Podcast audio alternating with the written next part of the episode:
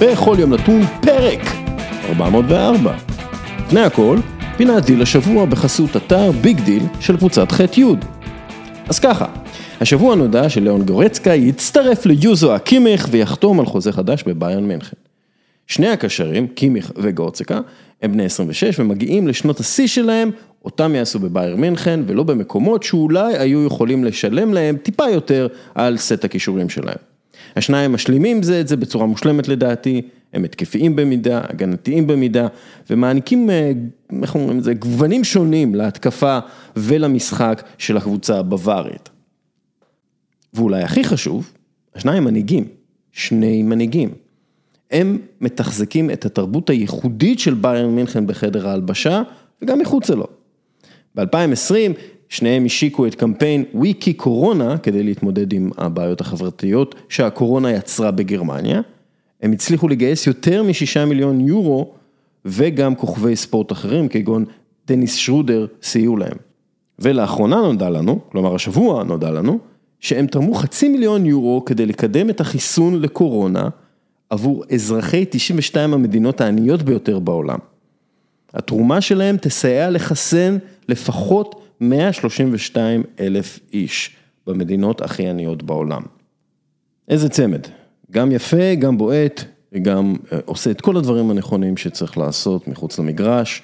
באמת, ביירן מינכן מבטיחה לעצמה את העתיד של הקישור האירופאי, אה, לפחות את העתיד של הקישור של נבחרת גרמניה, בהחלט עתיד ורוד בקטע הזה. עד כאן פינת דיל השבוע של קבוצת ח'-י'. מי זו קבוצת ח'-י'? יבואנית המותגים המובילים LG, אייסנס, אסקו, סנדיק ועוד. תקשיבו, תקשיבו. קבוצת ח'-י' מביאה את שירות 100% איתך, שזה שירות זוכה פרסים. המאזינים שלנו יכולים לרכוש מוצר ולקבל 60 יום זכות החזרה מלאה, ללא אותיות קטנות, וגם אחרי שפתחו והשתמשו במוצר. לא סתם החבר'ה בח'-י', זכו בפרס המיל בתחרות היוקרתית של שירות וחוויית הלקוח. השירות הזה הוא ברכישת אונליין באתרי הסחר הגדולים, והם אה, העניקו לנו את החסות לפרק הזה. הפרק הזה די עמוס דרך אגב, הוא מתחיל בשיחה שקיימתי ביום ראשון עם דן רומן והאנליסט של הפועל תל אביב, חן סול, אחר כך עוברים לנוריץ' סיטי, כן כן, ואז מגיעים למשחקים הפראלימפיים, ובסוף בסוף נדבר גם על נבחרת ישראל, יאללה בוא נתחיל. Hey!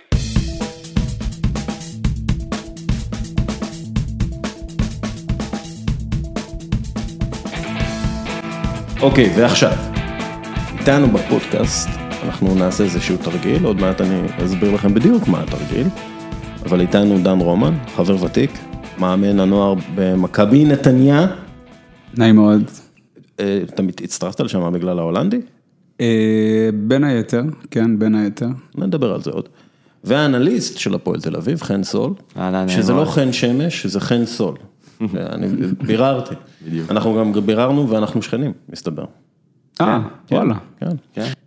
ושניכם עושים קורס בסקילס.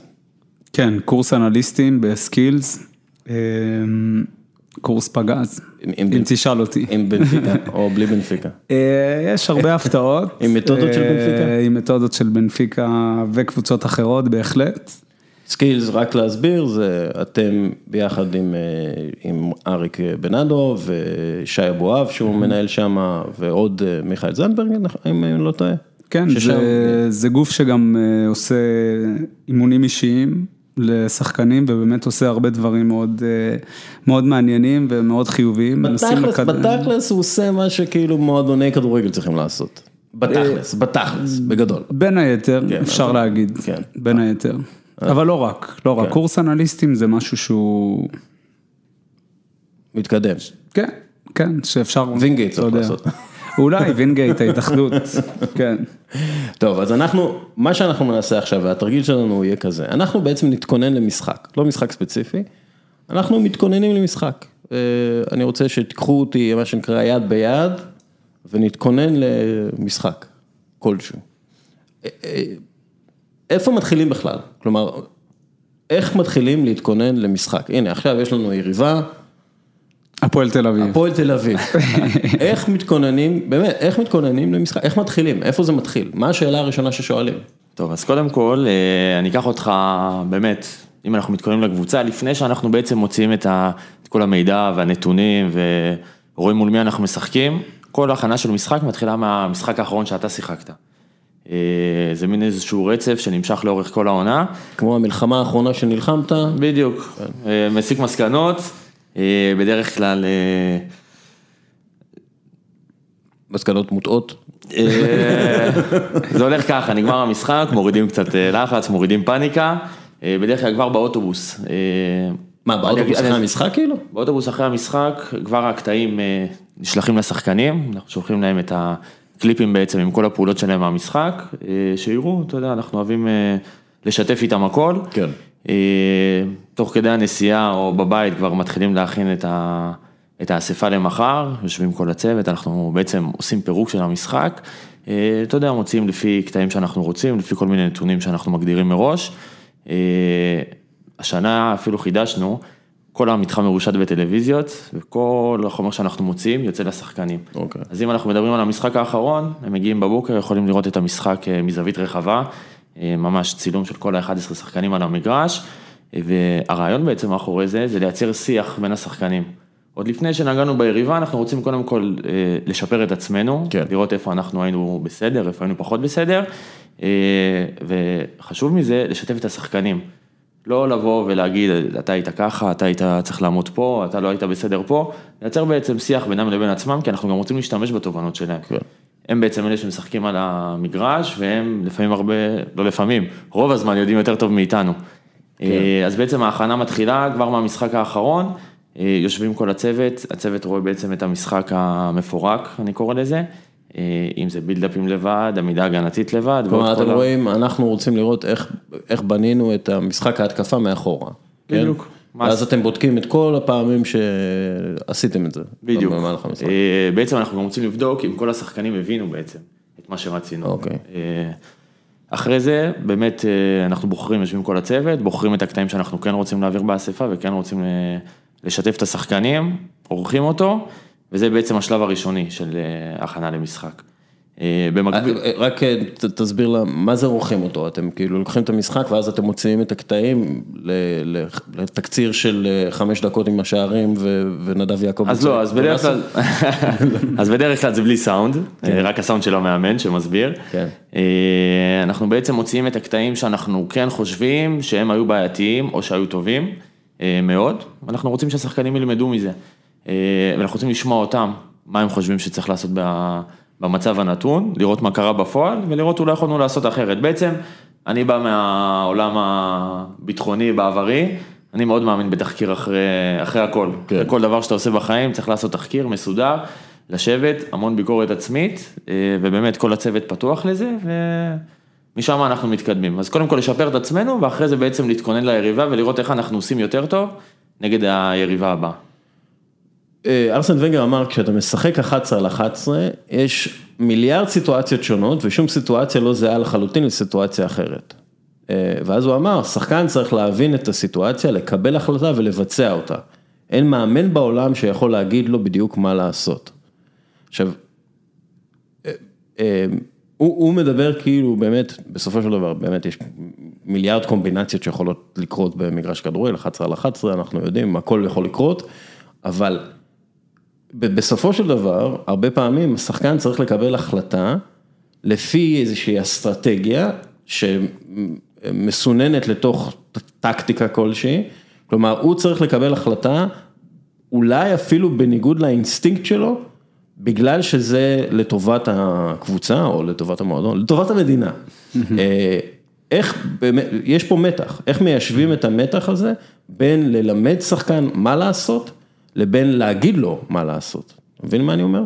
כן, ברור. אני חושב שבכלל יש מגמה בכדורגל, שרוצה לאמן שחקנים להסתגל טוב יותר לסיטואציות. אם כאילו לפני 10-20 שנה מאוד אהבו תבניות ודברים כאלה, דברים מאוד מאוד מובנים, היום מדברים יותר על עקרונות משחק, ומשהו שהוא מצד אחד, הוא, הוא מגדיר איזשהו מבנה, או אילו שהם יחסים בין שחקנים או בין שחקנים לשחקנים יריבים, ובתוך המבנה הזה אתה צריך, אה, אתה יודע, להיות מסוגל להעביר עקרונות מסוימים, שיהיו, אתה יודע, שיהיו הבסיס לקבלת החלטות של השחקנים. בוא, בוא לא נדבר באוויר. מה זה אומר?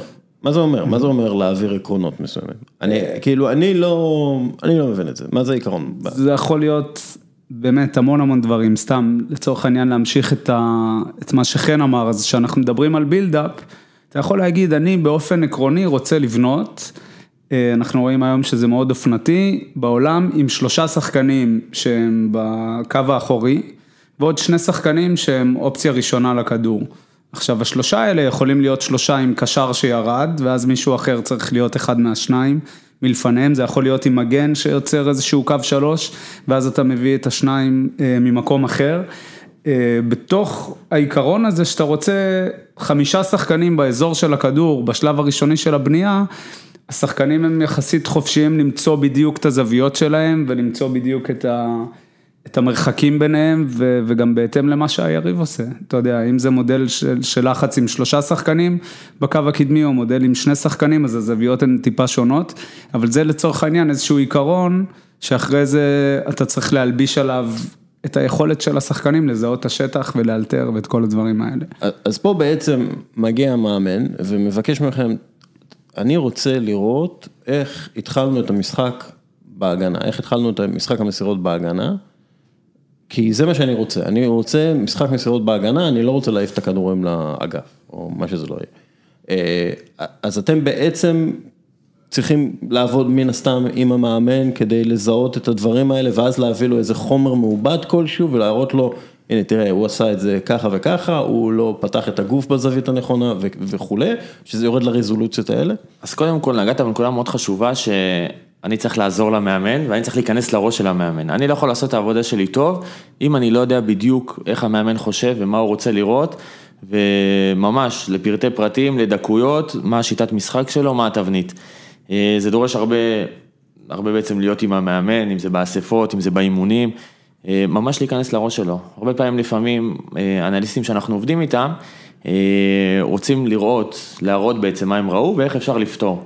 המטרה שלי לא לפתור את התקלות, המטרה שלי גם לא להגיד למאמן איך לשחק, המטרה שלי זה לקחת את הרעיונות של המאמן ובעצם לעזור לו להעביר את זה בצורה הרבה יותר טובה לשחקנים, בצורה שהם יבינו ובעצם כבר אה, במקום שהוא יגיד לי מה הוא מחפש או שנעבור על כל המשחק ביחד, אני כבר יודע מה הוא מחפש וביום ראשון שהוא מגיע אחרי המשחק זה מוכן לו. ובשביל זה צריך כאילו רמת תקשורת מאוד גבוהה, כי, כי המאמן צריך להסביר מה הוא רוצה.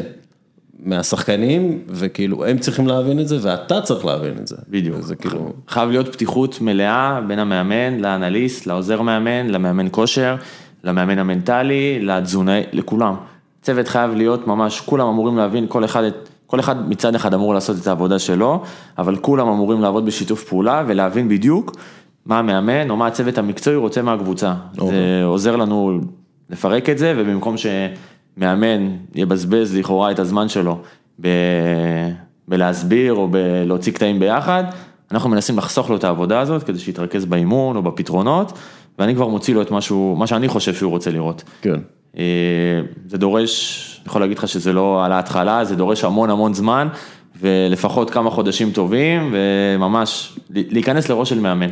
כן, זה, זה עבודה בעצם משותפת עם מישהו שאתה צריך כאילו לפתח איתו שפה משותפת. זה, עכשיו השאלה, כמה מההכנה למשחק זה אתם, כאילו עליכם, על הקבוצה, וכמה זה היריבה? זה 80, 80, 20, 50, 50, 60, 40? לכמת את זה לאחוזים, אני לא חושב שאפשר, כי אוקיי. כל יריבה משחקת שונה. כל קבוצה גם שאתה בא לשחק מולה, אתה בעצמך משחק או שונה או שחקנים ביום נתון, כן טובים, פחות טובים. בכל יום נתון. כן, בכל יום נתון. אה, אני אגע קצת במשהו שדן אה, נגע בו, אה, בעקרונות. אני פחות חשוב לי בעבודה שלי, כשאני מפרק משחק או מנתח משחק, פחות חשוב לי הפעולות הספציפיות של השחקנים. אם עכשיו הוא כן הצליח לעבור בדריבל או לא הצליח לעבור בדריבל, אותי חשוב המיקומים. בעולם של אנליסטיקה ונתונים וסקאוטים וכל העולם הזה, יש המון המון המון מידע, המון דוחות עם המון נתונים ואנחנו צריכים בעצם לעשות איזשהו תקציר ולרכז הכל ולסכם את זה באיזשהו דרך ש... שיבינו, לחסוך זמן ובאמת לפי העקרונות שלנו לדלות את הפרטים שאנחנו רוצים. אה, וואי, ברח לי איפה הייתי בהתחלה. משהו שדן אמר. עקרונות. אה, עקרונות. אז, אז חשוב לי, אה, באמת, בשלב הראשוני, שבמיוחד בשלב הזה גם של העונה, אנחנו מדברים בתחילת ספטמבר, חשוב לי לפני הפעולות האישיות של השחקנים, שכולם ידעו את המקום שלהם, או שכולם יעמדו במקומות שהמאמן רוצה. שתהיה לנו איזושהי מין שיטה שיש לנו, ופשוט שהשחקנים יבינו אותה, להנחיל אותה. אה, זה בעיקר מה שאנחנו מתמקדים, אה, גם בפירוק, וגם, דרך אגב, בהכנה למשחק. אה, אחד הדברים הכי חשובים, עוד פעם, אני חוזר לעולם הביטחוני, אה, איסוף מודיעין. כן. ככל שיש לנו יותר מידע על הקבוצה, ככה אנחנו מנסים להעלות את האחוזים שלנו, את הסיכויים שלנו לנצח את המשחק, או למצוא פתרונות לבעיות שיכולות להתעורר באמצע המשחק. אני רוצה עכשיו להיות קצת הפסיכולוג שלך, ואני רוצה שתסביר לי את החרדה שב, של מישהו שאוסף מודיעין, אני, אני מש- ממשפחה כזאת, ואחד מהחרדות, ה, אתה יודע, זה כאילו חיים ומוות, ש, שאתה לא יודע משהו, שאת, ואין לך תשובה למשהו, ואתה צריך מישהו בשטח שיגיד לך את המשהו הזה, אבל אין לך דרך לכוון אותו לשם, אתה לא, סתם, אתה לא יודע אם הדלת נפתחת בדחיפה או, ב- ב- בדחיפה או במשיכה, אה, ב- בתוך מבנה מסוים שאתה צריך להיכנס אליו. אה, אז איך, איך, אה, איך, זה, זה, זה הרבה חרדה על מי שאוסף את המודיעין, אתה יודע, בעולם האמיתי, בעולם הרשע והאמיתי, אבל בכדורגל אני מתאר לעצמי, ראינו את מר- מרסלו ביאלסה דיבר על זה, שעל, שאני פשוט רוצה את כל המידע בעולם, בשביל לדעת להכין את השחקנים שלי הכי טוב שיש, ואני תמיד בחרדה שלא עשיתי את זה, שפספסתי משהו. אוקיי, אז אם אני אקח את ה... את מה שאמרת על הדלת, אם היא נפתחת קדימה או אחורה. כן, לא סתם אני- אמרתי את זה, אתה, אתה אני אסתכל- בטח מבין אה, למה אני כן, מתכוון. לגמרי. אז אני אסתכל על היצרן של הדלת, אני אסתכל על הצירים של הדלת, אני אבדוק אותה דלת במקומות אחרים, אני אבדוק דלת במבנים שדומים למבנים שלי, אני באמת אעשה הכל כדי ש... אני לא אומר שאין הפתעות, יש הפתעות וזה קורה דרך אגב לא מעט, אבל אני מה, מה, מהזווית שלי, אני אעשה הכל כדי שיפתיעו אותי כמה שפחות, שאני אהיה מוכן לכל תרחיש. אה, אם אנחנו נכנסים טיפה, איך אנחנו מתמודדים עם התקלות, אז אה, במשחקים אצלנו, אה, אני יושב קרוב לספסל, יש לנו מסך שאנחנו רואים את המשחק מצילום רחב, בלייב. אגב, אני מת לזווית כזאת בכדורגל, כאילו שאני אוכל לראות את זה מהזווית הזאת. רואים פשוט משחק אחר. כן. זה משחק כל- אחר פשוט. זה כל כך כיף, ראיתי משחק בונדסליגה שלם, ככה. דרך הבונדסליגה דווקא, Mm. וזה פשוט, זה חוויה אחרת. לגמרי. יש לפי דעתי ביורו האחרון וגם ביורו לפניו, יש צילום שמעל. השוער, ש- במונדיאל, במונדיאל, נכון, 2018, שמעל. השוער, ואז רואים את כל המבנים, שזה גם, זה משחק אחר ממה שרואים, אז, אז באמת יש לנו את הכלי הזה גם כדי לפתור תקלות, אבל אני יכול להגיד לך שאני, אני לא אשן בשקט אחרי המשחק, אם נכנס שחקן שלא ידעתי איזה רגל הוא, או אם הם שינו למערך שלא ידעתי, שלא צפיתי את זה לפני, לפי החילופים שאנחנו רואים שהם עומדים לבצע, אה, וגם אם קרה, ובאמת אנחנו לא עשינו איזושהי טעות או לא ידענו, יש את התחקיר, שאנחנו מתחקרים את עצמנו, אה, בודקים למה לא עשינו את זה, למה לא עלינו על זה, האם כן, האם כן הייתה לנו דרך לדעת את זה, ומנסים להשתפר אה, בכל משחק. אני שוב לוקח אותך לרמת ה... אני יכול להוסיף משהו אבל? תוסיף, תוסיף. תראה, זה, זה נוגע בכמה נקודות גם שחן התייחס אליו. אני חושב שיש פה באמת עניין של מצד אחד המידע שאתה יכול להוציא, והיום מאוד מאוד קל להוציא מידע. אתה יכול עכשיו ללכת ולשחק נגד אה, חדרה, ובאמת, באמת, לייצר הררי מידע על כל שחקן ועל העשרה משחקים האחרונים והזה, ובאמת, אין בעיה לייצר מידע היום, שזה משהו שהוא יחסית חדש. כן. גם אפילו בכדורגל נוער, כי המידע הרבה יותר זמין. השאלה, כאילו עבר, עבר, הענף עבר מהפכת מידע. חד משמעית, חד משמעית. השאלה פה היא מה בסופו של דבר, איך מתוך המידע הזה, אתה יכול לייצר ידע שיהיה רלוונטי, ושתוכל להעביר אותו לשחקנים בזמן קצר, ו- וכל זה במסגרת מה שאתה אמרת של היחס בין הדברים שאתה רוצה לעשות באופן שוטף והסגנון משחק שלך, ובסופו של דבר כל קבוצה יכולה לעשות דברים די מוגבלים, כאילו היא לא, אתה יודע, לוח חלק שרגע אחד אתה משחק ככה ורגע אחר אתה משחק ככה, בסופו של דבר יש לך איזשהו סך של איכויות, שאתה צריך למצוא את הדרך להוציא את המקסימום ממנו, ואיכשהו לעשות את ההתאמות הנכונות. אני חושב שבכדורגל, אתה יחסית לסוגי ספורט אחרים, בוא נחשוב רגע על כדורסל. היכולת שלך לייצר אחיזה במשחק, אפילו על ידי התכוננות ליריבה, היא הרבה יותר מוגבלת. כי בכדורסל אתה יכול לעשות סקאוטינג מאוד מאוד אה, יסודי ולזהות את כל התרגילים שלהם ועל כל תרגיל להלביש התאמות וזה... זה גם חמישה על חמישה, זה, כן, זה, בדיוק. ואגב, בכדורסל, גם בכדורסל יש לך המון מידע, אבל זה Mm-hmm. הרבה יותר מוגבל, כלומר, שוב, ברגע שיש פחות שחקנים זה, זה יותר קל. כן, ברור, ברור, יותר קל להעביר את זה. כן. כדורגל זה משחק מאוד מאוד כאוטי. וגם עכשיו, אוקיי, ייצרת... אגב, אתה יודע איך רואים את זה? בפיבוריטים, אה, בהימורים. ברור. בכדורסל, אם אתה פיבוריט, 80 אחוז שתנצח את המשחק. אם אתה פיבוריט, כאילו ברור, 80 אחוז שתנצח את המשחק, מעט מאוד אה, טעו- טעויות של אה, גופי ההימורים. בפוטבול נגיד ובכדורגל, 50 אחוז. 50 אחוז, 45 אחוז. זה בספר, ש... בספר שנתת לי אז לקרוא. אה, נכון. כן, כן, נכון. כן. אמ, איך הוא נקרא? Soccernomics? Soccernomics, כן.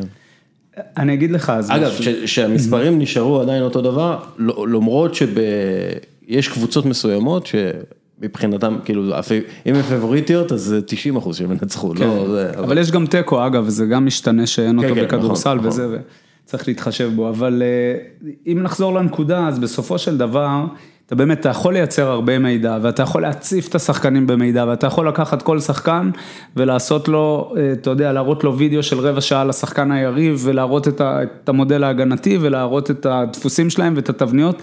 בסופו של דבר, אני חושב שהשאלה המשמעותית היא איזה ידע בעל ערך אתה יכול באמת להעביר לשחקנים שיעזור להם, להבין גם משהו שהם לא מבינים בעצמם, כי השחקנים הם גם, הם מאוד חכמים, הם מאוד משוכללים, הם מאוד יודעים, הם גם מכירים את השחקנים שהם משחקים מולם הרבה פעמים, כמו שחן אמר, אפילו יותר טוב ממה שהמאמן מכיר, והם יודעים להתאים את עצמם לסיטואציות.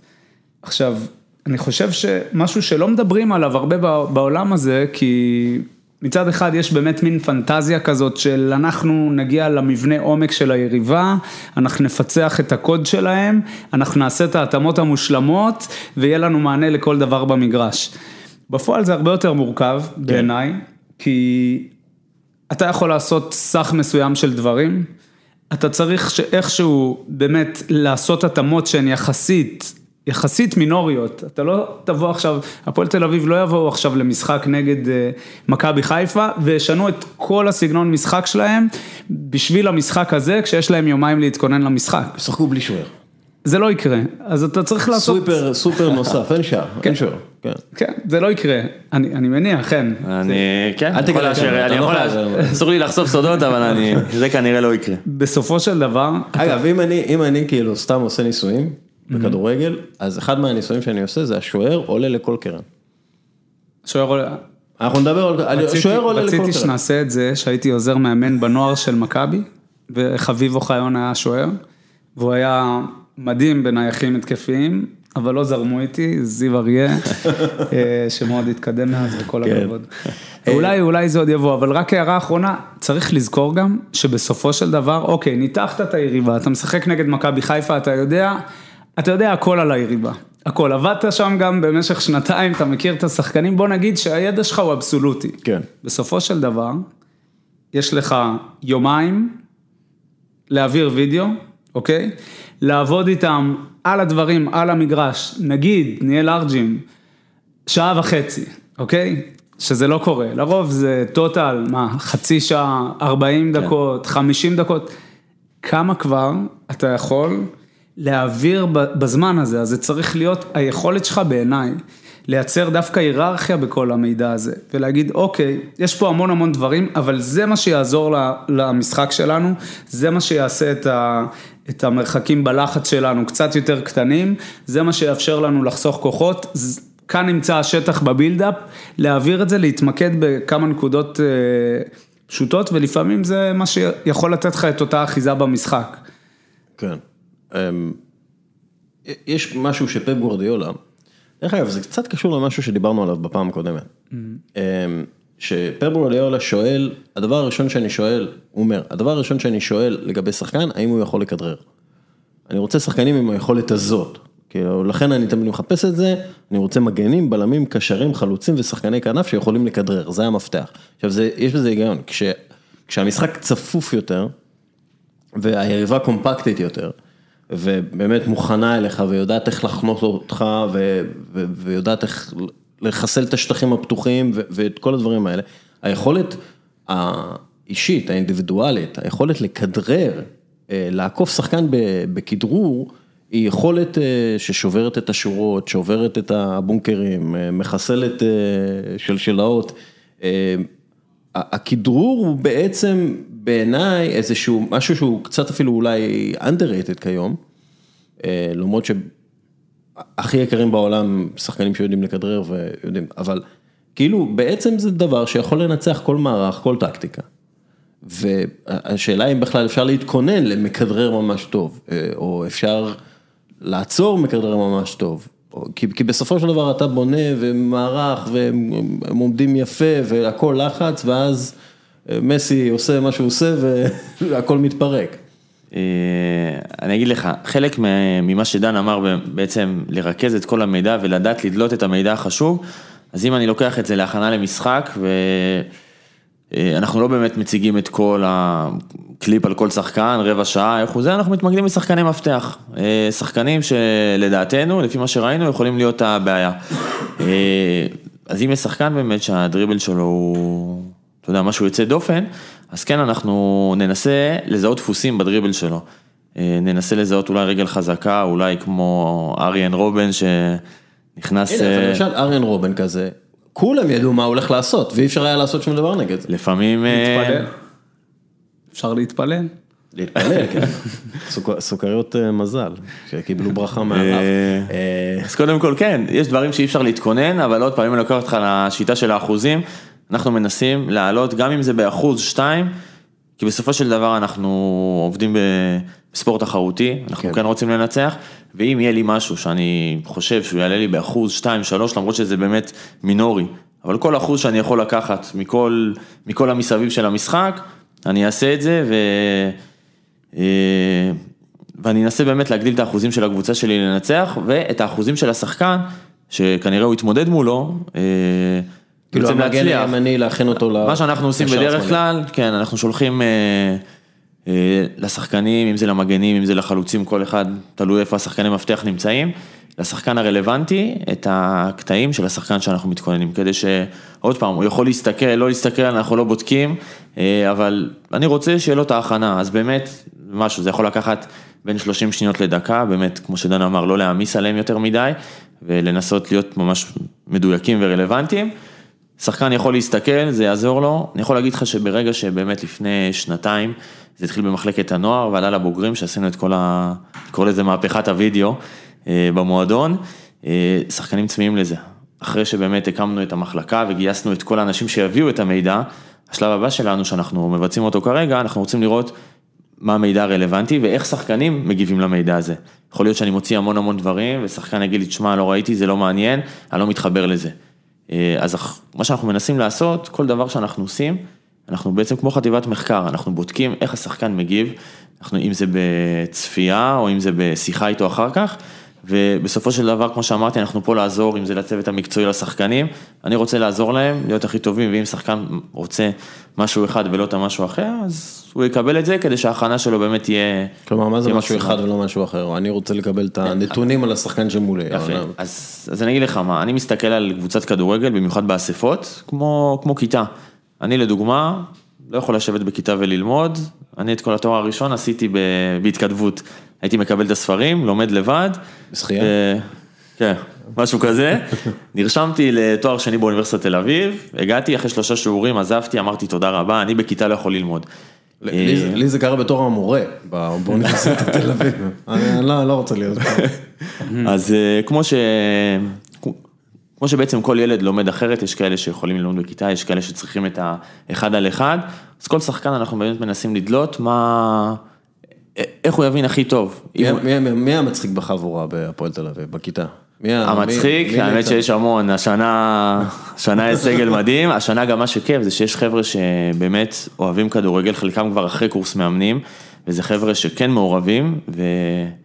וכן רוצים לדעת, הם יכולים אחרי אספה פתאום לבוא, רגע בוא תריץ את הקטע האחורה הזה, או תשלח לנו את האספה לטלפון, אנחנו רוצים לחזור על זה. אני יכול להגיד לך שאחד הדברים שאני, שאנחנו גאים בהם השנה, זה שבאמת שמנו טלוויזיה באמצע, באמצע המתחם, איפה שהם עושים את כל החימום והתרגילי קור, אז אתה יודע, במקום שמישהו יעשה תרגילים ויסתכל על, ה, על הקיר מולו, יש טלוויזיה עם המשחק, עם קטעים, ופתאום זה מייצר שיח. כן. פתאום שחקן בא ואומר, לדעתי הייתי צריך זה, ואנחנו שומעים את התשובה של השחקן השני, ופתאום נהיה שיח שאני מאוד אוהב לשבת בצד, ורק לשמוע אותם, לא להתערב, לא להיכנס, פשוט לשמוע מה הם אומרים, וככה להבין את התחושות שלהם, ומה מה הם חושבים בעצם על המשחק, ולהשתמש בהם ולהיעזר בהם גם, אה, אם זה להתכונן למשחקים או אחר כך. אני יכול גם להתייחס לנקודה, כן, אני אני מנומס, שומרים פה על הוא הוא תרבות דיון, המנומס לא? בכיתה. אמ, להתייחס לנקודה שלך על כדרור, כי בעיניי היא מעניינת, אני חושב שקודם כל, שוב בהקשר של התייחסות ליריבה, אתה יכול לגשת לזה מכל כך הרבה כיוונים, ובאמת היום בשיח של האנליטיקה מדברים הרבה מערכ, מערכים ומבנים וצורות וזיקות ו, אה, וכל הדברים האלה ומרחב וכל הדברים האלה, בסופו של דבר, אני חושב שכשמתחילים ביריבה, שאלת מה הדבר הראשון שעושים, אני הדבר הראשון שאני עושה, זה להבין את האיכויות שיש לקבוצה ברמה הפרסונלית, לפני הכל. כי אתה יכול לשחק 4-3-3 נגד שני בלמים עם רגל ימין, או 4-3-3 נגד בלם עם רגל ימין ורגל שמאל, וזה בילדאפ שהוא שונה לגמרי. אתה יכול לשחק 4-3-3 עם שחקן שרץ לעומק, או שחקן שהוא כנף והוא רגל הפוכה, זה פשוט שונה לגמרי. אני חושב שמה שמאפיין לפני הכל את, ה, את הקבוצה, את, את הדברים שהם רוצים לעשות ויכולים לעשות, זה קודם כל האיכויות של השחקנים, לפני הכל. ואני חושב שזה משהו שהוא מאוד חשוב, וקל גם לתקשר אותו לשחקנים בסופו של דבר. כן. ו... הוא הוא מהיר, הוא חזק. הוא רץ לעומק. כן, הוא רץ לעומק, הוא זה. וזה נשמע מאוד מאוד פשוט, אבל עכשיו לצורך העניין אתה עובד עם מגן שהוא זר, הוא לא מכיר את השחקנים בליגה, ואם הוא יודע אם לצפות בעיקר לריצות עומק מול הכנף, או, או לדעת שהכנף הזה הוא בעיקר נכנס בין הקווים, נתת לו באמת ב, ב, במשפט, או אפילו בטח ובטח אם אתה מראה לו כמה סצנות, כלי מאוד טוב להבין איזה החלטות הוא צריך לקבל במגרש. אם הוא צריך כל הזמן לתקשר עם הכנף ועם הקשר בשביל, בשביל זה שהוא, כי המצ'אפ שלו נכנס לאמצע, או לקחת את השני מטרים אחורה בשביל להיות מוכן לריצות עומק. עכשיו בהקשר של כדרור אגב, אה, ומה שגוארדיולה אמר, אז אני חושב, אני מאוד מתחבר לזה, קודם כל כדרור ואחד על אחד מנצח מצ'אפים ופותח את המשחק ומייצר יתרון מספרי, ולכן באמת זו האיכות שמשלמים עליה הכי הרבה חוץ מגולים. וגם טיקי טקה אגב, כולם מדמיינים טיקי טקה כמשהו שקורה בנגיעה, ותנאי הכרחי לשחק בנגיעה זה להיות מסוגל לפתור בעיות על שטח קטן וזה רק עם כדרור. ו... כן, וגם גם אה, צ'אבי וגם איניאסטה וגם מסי, מן הסתם, הם- הם מכדררים מצוינים. כדורי ריאל, לגמרי. אה, סטטיסטיקות מתקדמות, XG, XA, אה, XGA, אה, יש עכשיו אה, XT, מה שלחתי לך? שלחתי לך איזה... יש הרבה דברים. כן, יש, יש, אנחנו היום ברמה כזאת שהאנליזה יכולה ללכת ל... מאיפה מסוכן יותר למסור כדור עמוק, רחוק. כאילו, אנחנו באמת יודעים, בגלל שיש לנו הרבה מאוד ידע והרבה מאוד הבנה, אנחנו יכולים לזקק את המשחק לרמת מסוכנות לפי סטטיסטיקה עבר. כלומר, אנחנו יכולים לדעת שמהאזור הזה מופקעים יותר שערים. אה, עכשיו, נגיד בכדורסל זה מאוד מובהק. אנחנו יודעים שהשחקן הזה קולע 39% מה, מהשלוש, אבל 43% מ- מהפינה, ולכן אסור לנו לתת לו לזרוק מהפינה. אנחנו מנסים למנוע, כל המשחק עובד בעצם על זה, למנוע מהשחקן ההוא לזרוק מהפינה. אה, איפה הסטטיסטיקה המתקדמת נכנסת בהכנה שלכם, בניתוח, ב... לא יודע, לאורך העונה, כאילו, איפה זה נכנס? טוב, אז קודם כל, אה, כדי להבין איפה זה נכנס, אני חושב שאנחנו צריכים לדבר על, ה, על הסוגי אנליסטים. יש היום, לפי מה שאני יודע לפחות, יש שתי סוגי אנליסטים. יש אה, דבר שנקרא פרפורמנס אנליסט, שזה יותר באמת אה, התמקדות בווידאו, ודאטה אנליסט, שזה התמקדות בסטטיסטיקות, נתונים, נתונים מתקדמים. אני חושב שאין שחור או לבן, אה, זה איפשהו באמצע, אני חושב שצריך לשלב בין השתיים, וגם אני אסביר למה. אה, יש, אנחנו עובדים עם תוכנת אינסטאט, שבאמת אחרי כל משחק שולחת לנו, אני חושב שאני לא מגזים, 60, 70, 80 עמודים של כל הנתונים שאתה רוצה לראות ולא רוצה לראות ולא מבין אותם גם לפעמים. אה, לוקח כן, ככה איזה, לוקח זמן להבין. לוקח זמן באמת לרדת לעומק העניין, אני חושב שצריך עונה רק להבין מה כל, אה, מה כל דבר אומר. זה חבר'ה רוסים, תשים- פה איקס, מה זה? משנה? בדיוק. עכשיו, עכשיו, אתה צוחק, אבל נגעת בנקודה מאוד חשובה. ההגדרה שלי לעיבוד כדור יכולה להיות שונה מההגדרה שלך לעיבוד כדור. כן. אה, וזה תקף לכל, ה... לכל הנתונים בעצם שהם אוספים. אז אני חושב שזה פשוט צריך לשלב בין השניים, צריכים אה, להתייחס גם לסטטיסטיקה וגם כדי לאשר אותה, אתה צריך לראות את הקטע הרלוונטי בווידאו. אה, התוכנה הזאת באמת, או האפשרות הזאת באמת נותנת לנו ללכת לנתון, ואז ללכת לוידאו לראות, יכול להיות ש... אה, ולא יכול להיות, זה קורה המון, שמתוך שמונה עיבודים, בעצם קרו רק שניים או שלושה עיבודים, ואז בעצם אני אתייחס לכל הדוח בצורה אחרת.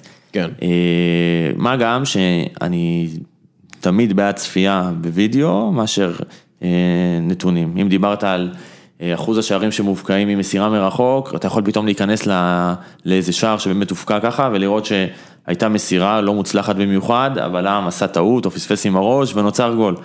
אז הכל, כל הנתונים, לפחות מה שאנחנו מאמינים אם בו, זה ערן זהבי, ה-XG שלו הוא גבוה יותר מה-XG של אחר, כאילו, ערן זהבי לפי דעתי הוא אחד מהבועטים הכי טובים בעולם, אני לא, אני לא צוחק, כאילו, חד משמעית. הוכיח את זה.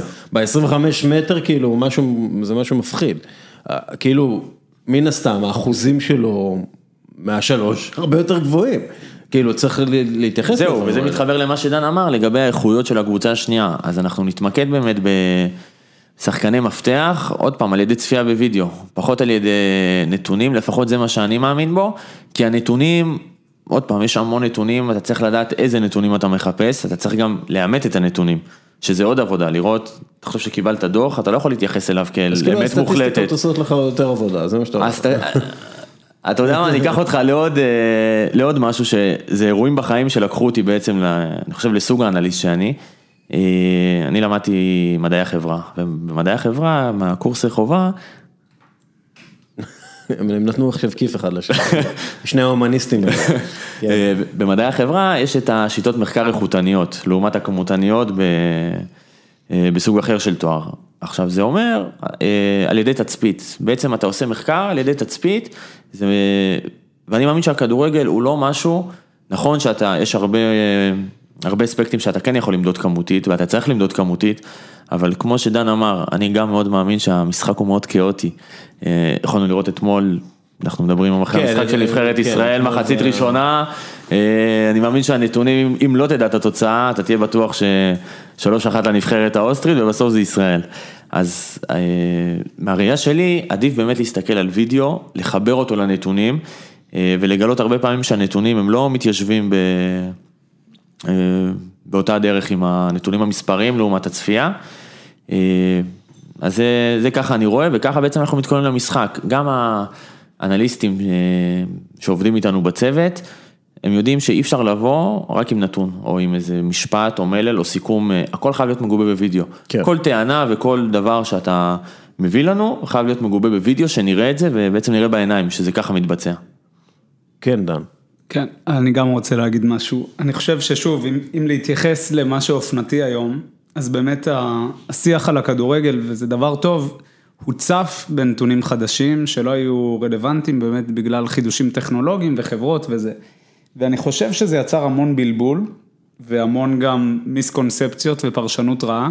סטטיסטיקה זה כלי פרשני מאוד מורכב, שדורש יכולת מקצועית ומעמיקה להבין מה מספרים יכולים לתת לך.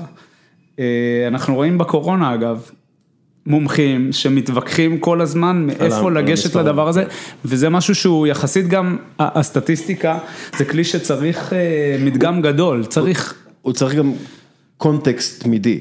קונטקסט. זה, משהו ש... כאילו, זה משהו, יש נתונים שהם נתונים מדהימים, כן. אבל אם אתה שם אותם בקונטקסט מסוים, אז הנתון הוא שונה ממה שאתה רוצה. אני מכיר אבל כל- כאילו, ה- ה- בעיניי, החשוב לדעת את הנתונים. זה, ברור. זה התפיסה שלי. כאילו, אבל זה... חשוב לא רק לדעת, אלא לדעת לדעת במובן מה התנ"כי. התכליות שאתה רוצה שהם, שהם, שהם יעזרו לך להבין. כן. כי לצורך העניין, עכשיו אני בא לנתח יריבה, ואנחנו במחזור חמש.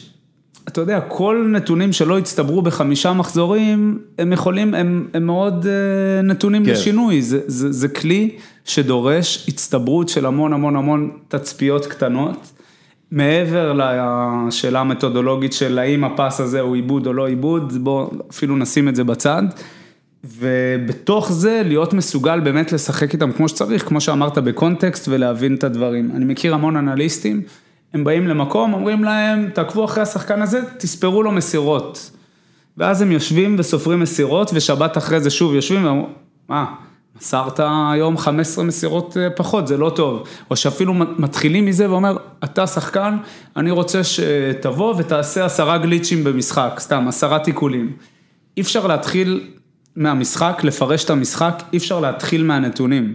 הרבה פעמים הנתונים מספרים לנו דברים שאנחנו לא יכולים לראות כן. בעיניים, כי יש המון המון המון פעולות במשחק, אבל זה כלי פרשני שצריך להבין מה הוא יכול לתת לך. בהקשר של, של יריבות לצורך העניין, משהו שהוא מאוד מאוד אה, אפקטיבי, זה פשוט עוזר לספר את הסיפור. אתה עכשיו רוצה לספר את הסיפור של שלומי אזולאי, אה, הקשר. איזה? הקשר. יש שני קשרים, לא?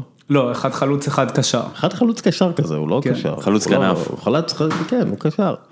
קיצר, זה שלומי. כן, כן, שניהם בין הקווים כזה. כן. אז- בדיוק, הם בין הקווים, הם, כן. אה, שלומי אזולאי בין הקווים. הם שחקנים, קודם כל באמת, שחקנים אדירים, כאלה חכמים. אתה אתה מזהה מי שלומי. אזולאי ומי שלומי אזולאי? עוד פעם? אתה מזהה מי שלומי אזולאי ומי שלומי אזולאי? יש שלומי אזולאי היפה ושלומי אזולאי היותר. יפה. ככה אנחנו מבדילים. בקיצור, אתה יכול להראות וידאו וזה, וזה מאוד מאוד חשוב, ואתה גם יכול להראות, תראו, סתם אני זורק מספר, לא קשור, 60 אחוז מהמסירות מפתח, סתם לצורך העניין, באות ממנו. אז זה מאוד עוזר להבין איזשהו רעיון בצורה מאוד ממוקדת. מה גם שזה מסר שהרבה פעמים עובר טוב, כי הוא נראה מאוד מקצועי, אתה מראה להם איזה גרף, אתה מראה להם אה, משהו מתקדם, זה מאוד עוזר אה, להעביר מס, מסרים. אני חושב שהעתיד של האנליטיקה בהקשר של הסטטיסטיקה, זה בעיקר בסקאוטינג. זה בעיקר ברגע שמצטבר הרבה הרבה מידע על שחקן, ב... אה, לצורך העניין, אפילו ליגה רחוקה שאתה לא מכיר, זה איזשהו כלי, ברגע שיש לך באמת יכולת טובה לאבד את הנתונים, שמאפשר לך לסנן המון המון מידע, ודרך זה לנסות לקבל אתה יודע, החלטות. השוני, ההבדל בשיח על סטטיסטיקות הוא אה, משהו שאנחנו שואבים בעיקר ממאניבול, מהעולם האמריקאי, מבייסבול, אחר כך זה התפשט לכדורסל ופוטבול והגיע לכדורגל גם דרך סוכנים אמריקאים וסוכנים אירופאים ש... אתה יודע, לא סוכנים אייג'נטס, סוכנים ברור, אנשים ברור. אה, ש- שהביאו את זה. סוכנים במובן שלהם. הסוציולוגי. כן, כן. אנחנו פה הומניסטים. אה, ואחד מהדברים הכי קשים, כשאני מדבר עם אנשים שעוסקים בסטטיסטיקות המתקדמות האלה, ואם זה בעלים של חברות סטטיסטיקה, או לא יודע, אנליסטים של פס ואיינדובן או משהו כזה, אחד מהדברים שהכי קשה להם לעשות, זה בעצם לתרגם תפוקה של שחקן בליגה אחת, או בקבוצה אחת, לליגה אחרת ולקבוצה אחרת. כי בגלל. שהכל, בדיוק, בגלל. בגלל שהכל הוא קונטקסט, ברור. ואתה יודע, אם אתה רוצה להביא בלם, בוא'נה, אתה רואה בלם, כל הנתונים שלו מדהימים, מנצח ב-80% מהעימותי גובה וכולי, אבל אה, הוא טוב ליד בלם שהוא גבוה. יותר ממנו, או שמאלי, או כן, או לא, או, או, חזק יותר ממנו, או מהיר יותר ממנו, זה, זה לא משנה, הוא כאילו, אתה צריך להבין את הקונטקסט של למה הוא היה בלם טוב, ופה אתה צריך להבין גם את הקונטקסט של הקבוצה שלו, איפה הוא היה בתוך הקבוצה שלו, וגם של הליגה. כי להבקיע שער בליגה ההולנדית זה לא כמו להבקיע שער בפרמייר ליג, אין מה לעשות, זה, זה הרבה יותר קשה, כי היכולות האינדיבידואליות של השחקנים שונים ושונות וכולי. אז איך באמת, אתה עוזר בגיוס וכ- וכולי, כאילו, אה, כן, אז אני אגיד לך, נגעת בנקודה מאוד טובה, כי באמת, ה- לאחרונה קיבלנו המון פניות, יש המון המון גופים, אם זה אוניברסיטאות, או אפילו אנשים פרטיים, יזמים, הם רוצים לגלות את הדרך, איך בוא נקרא לזה, אני לא נופל בזר, או איך אני מצליח לך, איך אני מצליח להביא לך זר, שבמקרה הקדוש. הגרוע, כן, שבמקרה הגרוע, יהיה בסדר. אה, אז כמו שאמרת, מגיע למשל שם, סוכנים הרבה פעמים אוהבים, יש לך פה את הכוכב הבא, ותראה את הנתונים שלו, ושולחים סטטיסטיקות, ואתה יודע, המון נתונים יבשים, שאני אגיד לך את האמת, אנחנו, אולי יכול להיות שאני שורף את עצמי פה קצת, פחות נכנסים אליהם, ולא תמיד פותחים אותם. אם זה קליפים מיוטיוב, ש... עם ה highlight של השחקנים. בקליפים ביוטיוב אני יוצא שחקן טוב. בדיוק, זה מה שתמיד אני אומר. אני נראה שחקן מצוין בקליפים. אפשר להוציא כל אחד, אה, מה בעיקר, איזה איכויות? סיבוב ובעיטה ו... יש לי כוח עצום, מנסים, אנשים מנסים להיכנס בי ולא מצליחים להזיז אותי. עכשיו זה מאוד יעיל כשאתה רץ לשער. לתוך ומנסים- הרחבה. לתוך הרחבה ומנסים להוריד לך ולא מצליחים. nice. כל השאר אני גרוע. בסדר, אז צריך לשים אותך אני- מישהו שפשוט כמו דור פרץ כזה, מצטרף להרחבה. יותר כמו צריח ב- בשחמט. אה. אני זז כשאומרים לי שהצרחה, אני... זה המשחק שלי. כן. אז באמת, אה, כמו שאמרת, ואמרת את זה, אני חושב שאני יכול להגדיר את זה יותר טוב. אה, על פניו יש בלם עם נתונים טובים, אה, עכשיו אנחנו מתחילים להיכנס, אוקיי, בוא נראה למה הנתונים שלו טובים. בוא נראה איזה ליגה הוא משחק, בוא נראה מי השחקנים שמשחקים, בוא נראה איזה מערך הוא משחק, שיכול להתאים למערך שאני רוצה לשים אותו. דרך אגב, אחד הדברים שאנחנו תמיד בודקים, וזה לפי דעתי אחד הדברים הכי חשובים, תגובות אחרי פעולות, הוא עשה פעולה לא טובה, אני לא ישר מכבה, אני רוצה לראות איך הוא הגיב, אני רוצה לראות אם אה, הוא ידע לצאת מזה, אם מישהו עודד אותו, אולי פעולה של שחקן אחר, אם זה לדוגמה חלוץ שנכנס לרחבה ולא מסרו לו, והוא היה ממש פנוי, אני רוצה לראות איך הוא מגיב, יכול להיות שהתגובה שלו והתגובות האחרות שלו במשך כל מה שאני אוסף, אה, פחות יתאימו לי. אה, אנחנו... כאילו מבחינה אישיותית. מבחינה שזה- אישיותית, שזה קודם כל, לפני כדורגל, לפני הכל, האישיות הכי חשובה לנו. אני יכול להיכנס למישהו לפייסבוק ולטוויטר אם יש לו, שאני מאוד אשמח אם יש לו טוויטר תמיד, כי תמיד יש שם דברים מעניינים ששחקנים רושמים. אני אכנס לאינסטגרם שלו, אני אראה מה הוא עושה בחיים, מה הוא משתף בחיים, איך האופי שלו בעצם, כי אני רוצה, אני מחפש, אני מאמין שאופי זה, אני לא רוצה להיכנס לאחוזים, כי זה, אני לא חושב שזה נכון, אבל אה, זה חלק מאוד מאוד גדול ואפילו המרכזי בשחקן כדורגל.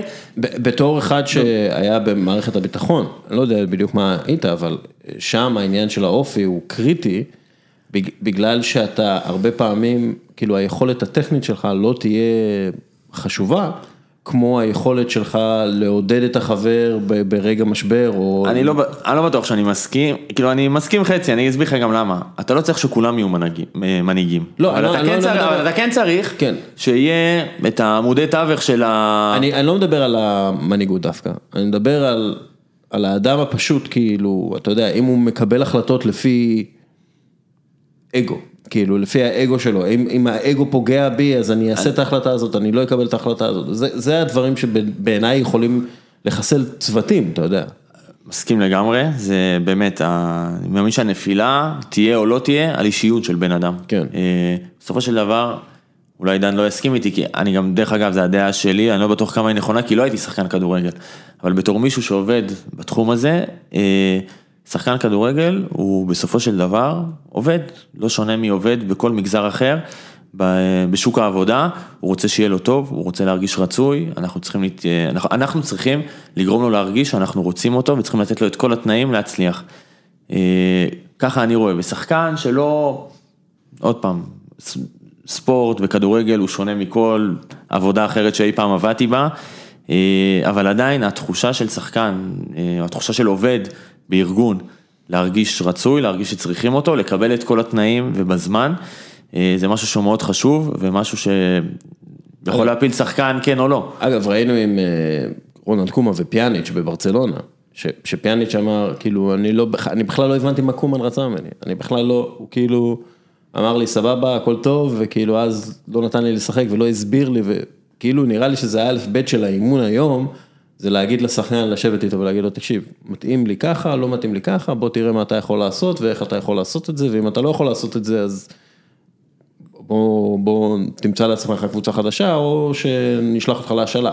כאילו, נראה לי שזה האלף בית של האימון, לא אתה תהיה בעמדה 6 ותרוץ לכיוון 4, כאילו. מסכים? במיוחד גם שה- וגם, גם וגם, כן. במיוחד שהתקשורת היום התפתחה, ושחקן כמו פיאניץ', שאתה יודע, פעם לפני הרשתות החברתיות והאינטרנט, אז היו רושמים עליך בעיתון, יש לך את החברים לקבוצה, זה המידע שאתה מקבל, הוא לא מספיק גדול.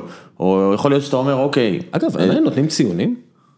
מה, אין לי מושג, חושב. לא יודע, לא, לא. אין לי שמץ. אה, זה לא- זה לא היה אנליטי, למשל, אה, כן. לא. אה, אז היום ברשתות החברתיות, תחשוב שהשחקן, אם זה יכולים לתייג אותו בפוסט בפייסבוק, יכולים לתייג אותו באינסטגרם, יש כל כך הרבה דעות על המצב שלו, על המצב שלו בקבוצה, על המשחק שלו, שמה שהוא צריך, לפי דעתי, זה פשוט כנות מהמאמן ו...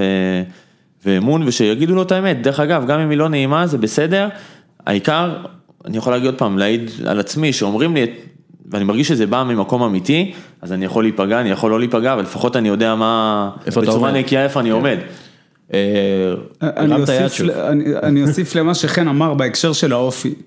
אני דווקא פחות אה, מתחבר לא- לאנלוגיה של עובד רגיל, אוקיי. כי יש שני אלמנטים בכדורגל שהם מאוד מאוד משמעותיים.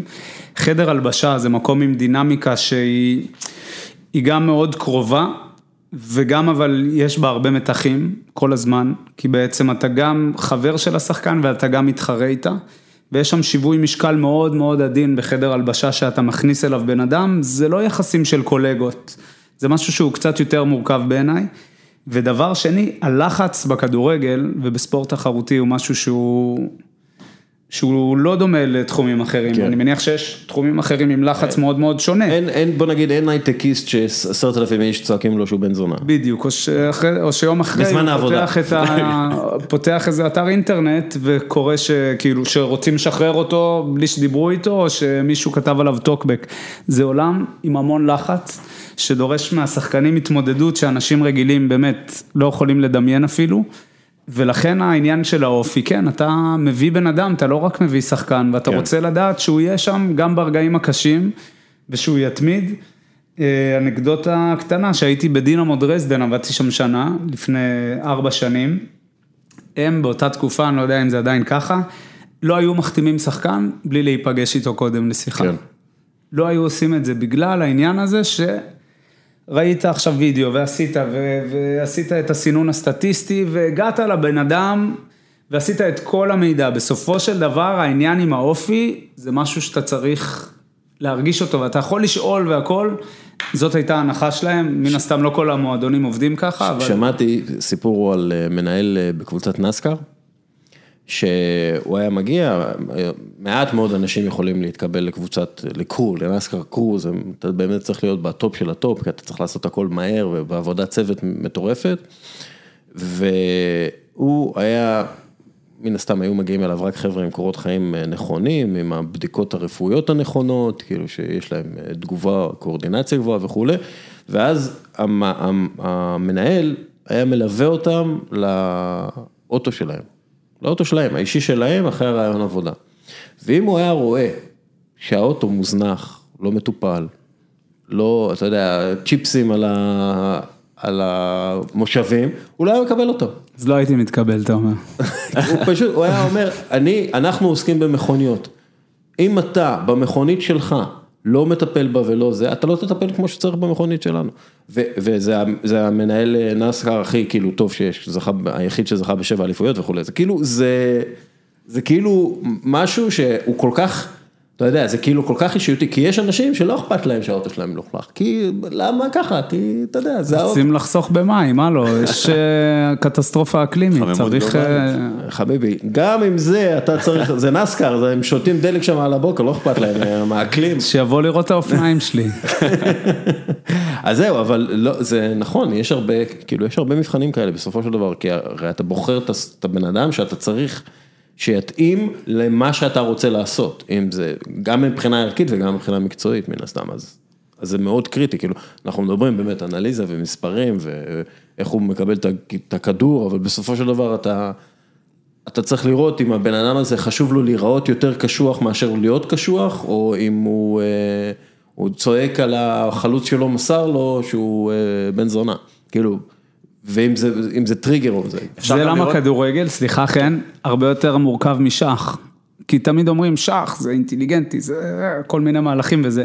כדורגל זה זה, עזוב שהמורכבות הרבה יותר גבוהה, וה- כי וה- זה לא סך של תנועה. והדיבות הרבה יותר דיבות מהמלכה, כן? כשאתה אומר לצריח, ללכת הוא תמיד הולך, למה אתה מצביע עליי? כי אמרת שאתה צריח, אמרת שאתה צריח, בכדורגל, אתה יודע, יכול להיות שלצריח היה יום רע, והוא רב עם מישהו, זה הרבה יותר מורכב. אגב, אנחנו, כן, רק אם אנחנו כבר באנלוגיות של שחמט, אז הצריח הוא בלם או קשר דפנסיבי? צריח הוא כנף לדעתי, לא? כאילו המלך הוא השוער, כי הוא לא זז. מתבייש להגיד שבאתי מעולם של ששבש, אז אה, הרצים הם, כן. בעצם השחקני כנף. נראה לי, אה, כן. אה. הסוסים, הפרשים הם... זה תלוי אם הוא בא בין 50-50, הקווים או שהוא, כן. הנה, הפרשים יכולים בין הקווים. נכון, כן. הפרשים מעניין. הם הדריבליסטים לדעתי, זה לא, הרצים הם הדרבליסטים, לא? זה תנועה שאתה חותך, לא הסוסים. המלכה היא כמו מסי, המלכה זה כן. ה- הטאלנט. הטאלנט, והחבר'ה הפיונים הם... והמלך זה הקפטן, הווטרן, כן. שכבר לא, רק נותן הוראות, זה לא... אה, אבל אה, חזרה לאנליזה של בעצם של האישיות של השחקן, אתם מסתכלים על שחקני יריבים ובודקים למשל איך לעצבן, איך להוציא משיווי משקל, אה, איך ללחוץ על כפתורים, כי אם בסופו של דבר אתה יכול לפרק מנטלית, אני רואה למשל את ארסנל, ארסנל ראיתי את כל המשחקים, נגיד מ-1995 ראיתי את כל המשחקים. די, נו. כן, משהו כזה. אה, פה ושם פספסתי, אבל זה מה שראיתי את כל המשחקים. אה, ואתה רואה אישיות של אה, קבוצה, אה, לפי כאילו, איך שהשחקנים מתנהגים ברגעים כאילו לחוצים. אז למשל ג'קה זה שחקן שפשוט לא, כאילו, הוא מתפרק, כאילו, הוא אחד מאלה שחשוב לו להיראות קשוח הרבה יותר ממשהו. ואם אני מאמן נגד ארסנל, אני אומר, תקשיבו, כאילו, תעצבנו אותו, פשוט תדרכו לו על הרגליים, כאילו, והוא הוא יצא מזה, ואתם תראו את זה שהוא יצא מזה. ואז הכל מתפרק, אז כאילו אתם עושים דברים כאלה? זה, זה קצת דארק לא, לא, ממש, ממש לא, זה ממש לא דארק מג'יק, זה, זה קורה.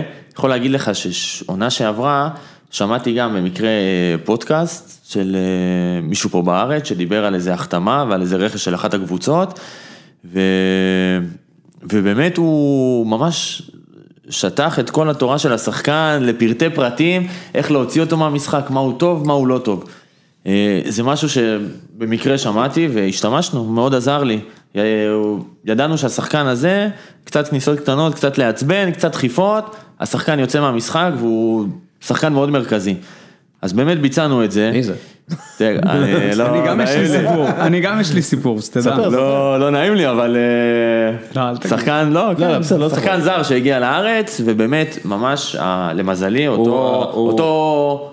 אותו, בן אדם שדיבר, הוא היה סוכן שלו, עבד בסוכנות, או משהו בקטע הזה, והוא ממש, פשוט, אתה יודע, אני לא האמנתי שאני שומע את זה, זה כאילו מישהו בא ואומר לי איך להוציא שחקן מסוים מהמשחק. נגמר תיקו, אבל... אה, השחקן הוא על שם של פרי? של? של פרי? השחקן, השחקן עם שם של פרי? לא. כשאני הייתי שחקן מעולה, בהפועל, שחקן תקשיב, מצוין דרך אגב.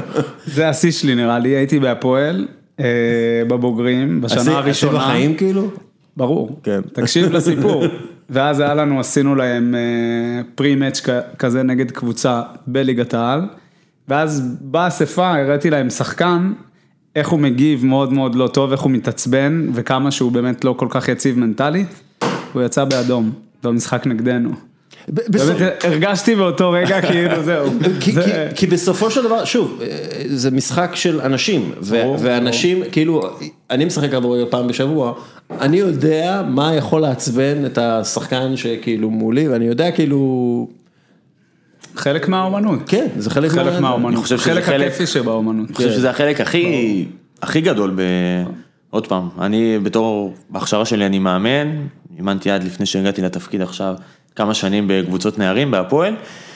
העבודה הכי חשובה שאני רואה בתור מאמן זה לדעת איך לקחת את ה-22 אנשים האלה ולגרום להם להתחבר, לגרום להם להכיר אחד את השני ולהבין אחד את השני ולא יודע אם לאהוב אחד את השני אבל להסתדר ואם אנחנו מגיעים לקבוצת בוגרים אז באמת כל העבודה של הרכבת הסגל בתחילת שנה כי מאמן בא עם רעיונות ותפיסות ושיטות ומשהו שהוא רוצה להנחיל. אם הוא לא יבנה את הסגל לפי מה שהוא רוצה בעצם להנחיל לשחקנים, זה פשוט לא יעבוד. כן. אז הוא יצטרך להחליף שיטה, ואז אתה כבר נכנס לסחרור שלא בטוח תדע לצאת ממנו, לפעמים כן, לפעמים לא. את- דן, אתה תאהב את- זה, בגלל שנגיד אה, שימפנזים, אה, הם יכולים, הם יכולים לפעול כקבוצה עד נגיד 25 פריטים. בני אדם, הם מקסימום יכולים להיות עם 25 חברים. כאילו, זה האנשים שהם יכולים להגדיר כחברים. 25 זה בערך קבוצה. כן. עכשיו, אני לא, שוב, יכול מאוד להיות שבתוך החברים האלה יש היררכיה, ש, שזה בסדר, כאילו, יש את ה... יש, יש מה שנקרא, אם כולם, אם, אם אתה לא יודע מי המטומטם בחבורה, אז אתה כנראה המטומטם, זה כאילו, זה חלק מהעניין של ההיררכיה בתוך חבורת חברים. אבל בסופו של דבר, מה שהופך אותנו, כאילו, את הבני אדם לבני אדם, זה היכולת שלנו לתפעל כקבוצה הרבה יותר, אה, בצורה הרבה יותר טובה מאשר כאילו שימפנזים או בבונים וכולי, כאילו כקבוצה אנחנו יכולים לנוע ביחד ובגלל זה אני אוהב לראות את המשחקים אה, מלמעלה. כי אז אתה רואה את התנועה, אתה מבין כאילו, אתה רואה את הדבורים האלה שנעים בגוף אחד ויודעים בדיוק מתי להתנפל ומתי לרדת, ואז אתה מבין שיש איזשהו חיבור שהוא גם, גם חברי, אבל גם מקצועי וגם, כאילו זה מה שאני אוהב לראות בכדורגל, את החיבור הזה של, של כולם. והקבוצות הכי טובות, המועדונים הכי טובים, הם כבר מתפעלים, אתה יודע, לא 25 חבר'ה, 100 חבר'ה, יחד עם עוד אנליסטים. לכן גם יציבות אגב, מה שאתה אומר בהקשר הזה, הקבוצות הטובות בעולם, הן גם קבוצות ש... שהן הכי יציבות בעולם מבחינה חוזית, שזה שחקנים שהולכים אחד עם השני. כן. לא כל חצי שנה מחליפים חצי סגל, זה, זה תנאי שהוא מאוד מאוד הכרחי. טוב, אנחנו... הצלחה. אנחנו סיימנו את ההכנה שלנו למשחק, היא הרבה יותר ארוכה מההכנה למשחק, לא?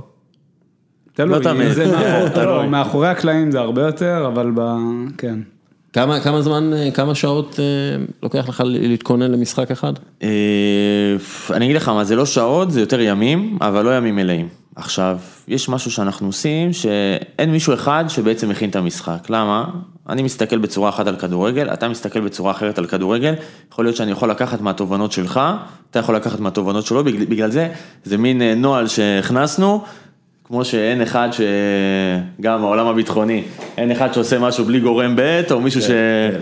מישהו שבעצם בודק אותו. יש שניים, שלושה אנשים שבדרך כלל עושים משחק, מוצאים. ותמיד, ותמיד צריך את ההוא שיגיד משהו אחר לחלוטין. בדיוק. אה, אז אנחנו מנסים למצוא באמת, אחרי שכולם אוספים את ה... מכינים את הדוחות שלהם, אנחנו רוצים לראות איפה בעצם כן פגענו באותו דבר, איפה חשבנו אחרת, למה חשבנו אחרת, ומתוך כל הדבר הזה בונים דוח אחד מסודר שעובר לצוות, שזה כאילו הסבירות הגבוהה, מה שיקרה. כלומר, מגיעים לאיזשהו קונצנזוס, זה בדיוק. החשיבות. טוב, דן, אה, מילות אה, פרידה. קודם כל היה לי נעים. זה הכי חשוב. שיחה טובה, זה הכי חשוב. good talk, good talk. אני אגיד כמה מילים, אני אשתמש בפלטפורמה. כן. אה, לספר על הקורס אנליסטים שלנו עם סקילס. אנחנו מתחילים בסוף אוקטובר, והולך להיות קורס פגז. זה, אנחנו הולכים באמת לדבר על כדורגל לפני הכל, בצורה אינטליגנטית, לתת לה, לסטודנטים כלים פרשניים טובים, קודם כל להבין את המשחק בצורה תיאורטית הרבה הרבה יותר טוב. אנחנו, חלק מהמאמץ הזה, אנחנו מנסים להביא ידע שלא כל כך קיים בארץ, אלא ידע מחו"ל, ולהעביר אותו לסטודנטים. בקורס הקודם היה הסקאוט של דורטמונד, אם אני לא טועה, כן. הסקאוט הראשי של אה, בורוסיה דורטמונד, אנליסט הראשי של בורוסיה דורטמונד, יותר נכון, סרדר אייר.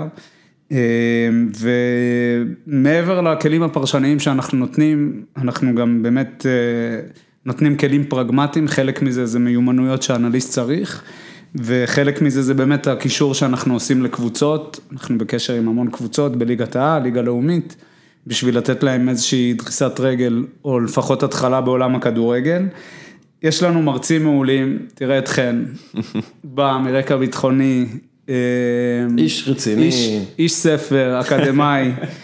אה, שמעבר לזה לא, מעבר, מעבר באמת ל, ל, לידע התיאורטי גם אה, אנשים שמקבלים החלטות בעולם הכדורגל באופן יומיומי, שזו דרך מאוד מאוד חשובה ללמוד בעיניי.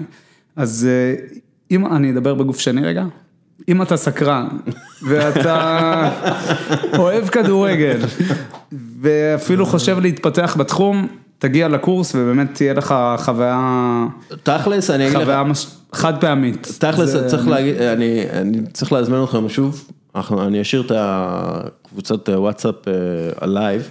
אה, כי אני רוצה לדבר, ולא נגענו בזה, אני רוצה לדבר לאן עוד זה יכול להתפתח, כלומר לאן אנחנו יכולים להביא את זה, כי, כי, אפ- כי לפי דעתי אנחנו אפילו לא ב-20% מה. אפשר מהיכולת. האנושית אה, הזאת, אה, לגמרי. של הניתוח. אה, אני רק אגיד מילה אחרונה, אוריאל, סליחה. כן, כן, איך- למי- אה, למי פונים? כן, למי למי פונים? פונים, למי בדיוק. אז- פונים? אז למי ברגע פונים? שהחלטת לפנות, אתה יכול אה, או לפנות דרך האתר, שנקרא Skills for 4U, co.il, אז זה אומר S-K-I-L-L-S. אנחנו ניתן לינק, אנחנו ניתן גם לינק. ניתן גם לינק, כן. אה, או דרך עמוד הפייסבוק, ויש הנחת רישום מוקדם עד ה-19 לתשיעי. ה-19 לתשיעי זה אוטוטו. אה, רישום, אמרו אה, להירשם. כן, צריך למהר. מה? יאללה, מהר, כן. למה אתם לא נרשמתם עדיין? טוב, אה, חן סול. דן רומן. תודה רבה. תודה. תודה רבה לכם. תודה רבה אוריאל. תודה. יאללה, ביי. אוקיי, ועכשיו איתנו, האוהד מספר אחת של נוריץ' סיטי במזרח התיכון, במזרח התיכון כולו, לא רק בישראל, במזרח התיכון כולו, דוקטור יוני מנדל, מי שבעצם סוג של אחראי על הולילנד קנאריז, שזה אוהדי נוריץ' סיטי בישראל בפייסבוק, למרות שאין לך פייסבוק בכלל. אה, ומה, מה לך ולנוריץ', חביבי? לא, אני אשמח להסביר, אבל רגע, רק שאני לא אסתבך עם השניים האחרים. אתה יודע, אנחנו שלושה. יש את רני רחמים ושי ברום, ויש לי גם שני ילדים קטנים, הם מתחת לגיל האחריות הפלילית, אז אי אפשר להאשים אותם שהם אוהדי נוריץ', אבל לפחות יש עוד שניים, כל אחד מאיתנו הגיע לנוריץ' ממקום אחר. ובעתיד אה, הם יתארחו פה ויסבירו על הסיבות שלהם ואיך הם רוצים להמתיק את העונש. בפרק, אנחנו עכשיו פרק 404, הם יגיעו לפרק 600 ככה? סבבה. קבענו, סבבה.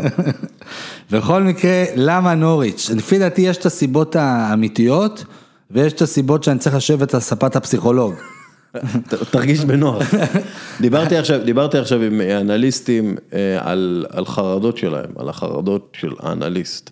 שאתה בטח מכיר, אתה יודע, אה, כמו כן, אנשי מודיעין, אתה יודע, שהם שולחים את האנשים לקרב, הם חרדים מאוד לעתיד האנשים שהם שלחו, אה, אז דבר איתי. בכל מקרה, אז הסיבות הארציות הן שלפני 100 שנה, בערך לפני 20 שנה, כשהייתי, ב...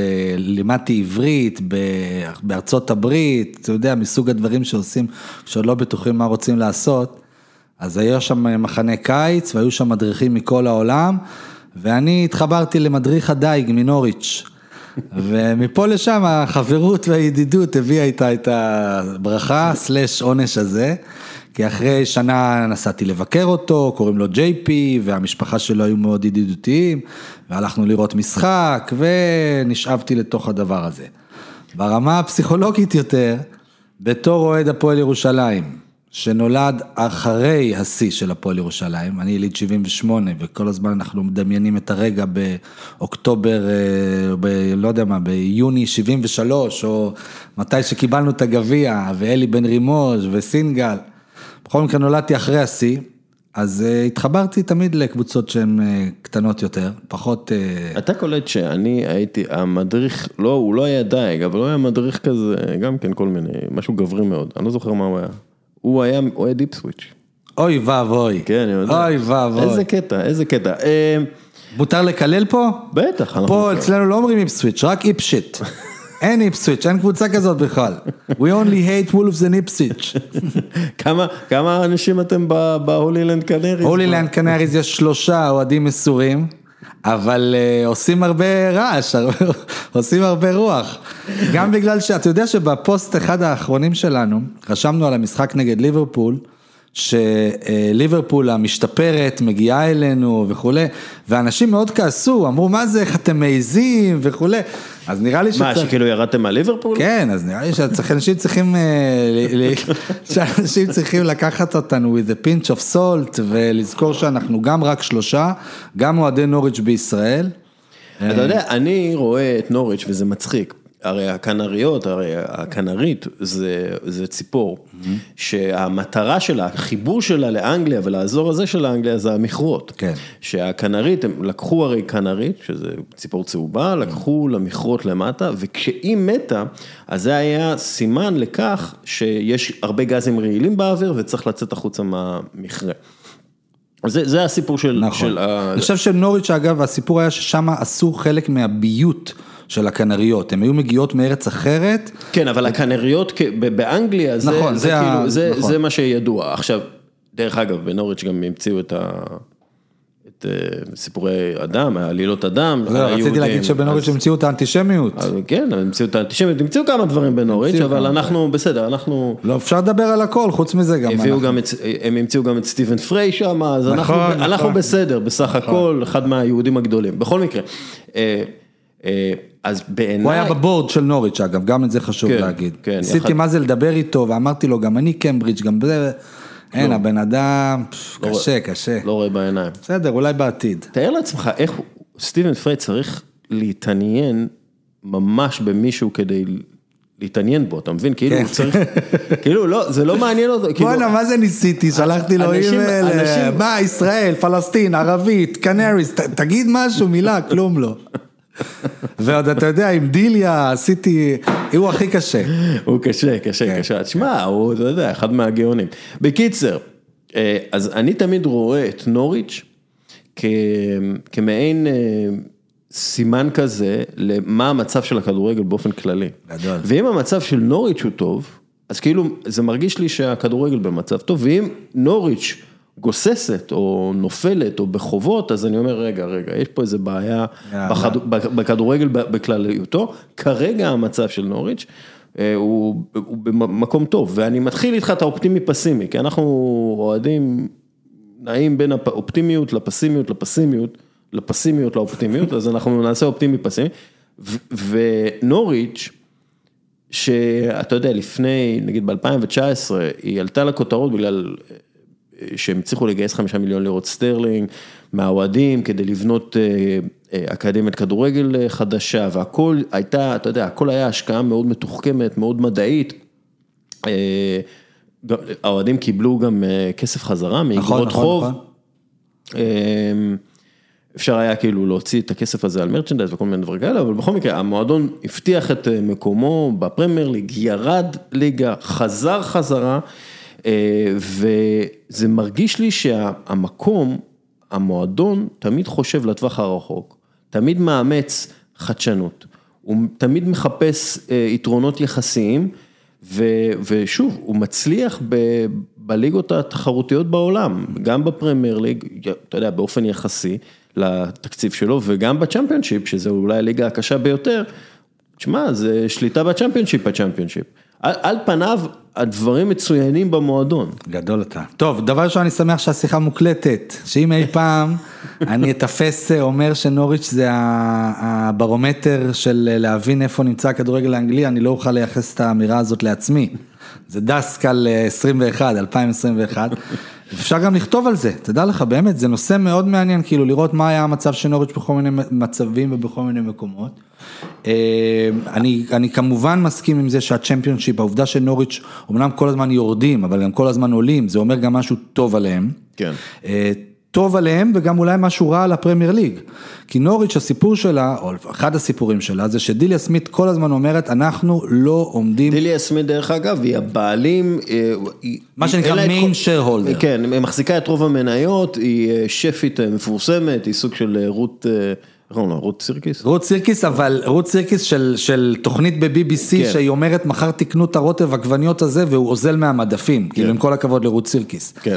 וגם הסיפור חיים של דיליה סמית, הוא מחבר אותה מאוד לנוריץ', אני חושב, אני לא עשיתי פה את שיעורי הבית עד פה, אבל אני לא חושב אם היא סיימה כיתה ח' או כיתה י', כאילו היא, היא, היא מגיעה באמת ממעמד של working class אמיתי, ולכן היא גם מחוברת מאוד מאוד ל, ל, ל, גם למועדון וגם לאוהדים, וגם לחלק גדול מהרעיונות שאמרת עכשיו.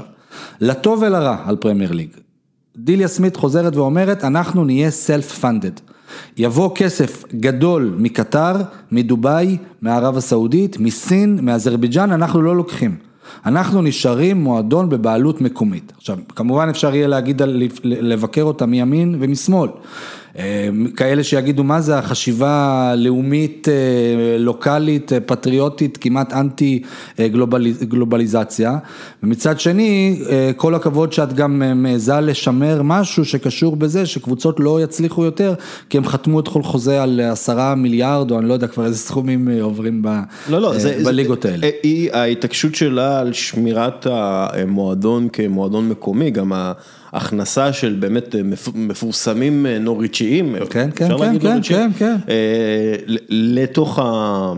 סטיבן פריי למשל, נכון. אה, לתוך המערכת, זה, אתה יודע, זה מראה שהמועדון הוא, קודם כל, המועדון הוא הקהילה, והקהילה היא המועדון, ואי אפשר למכור, אי אפשר למכור, למכור את זה ואי אפשר לקנות את זה. נכון. כלומר, אתה יכול להגיע להשקיע, היה איזה משהו עם אה, משקיעים אמריקאים.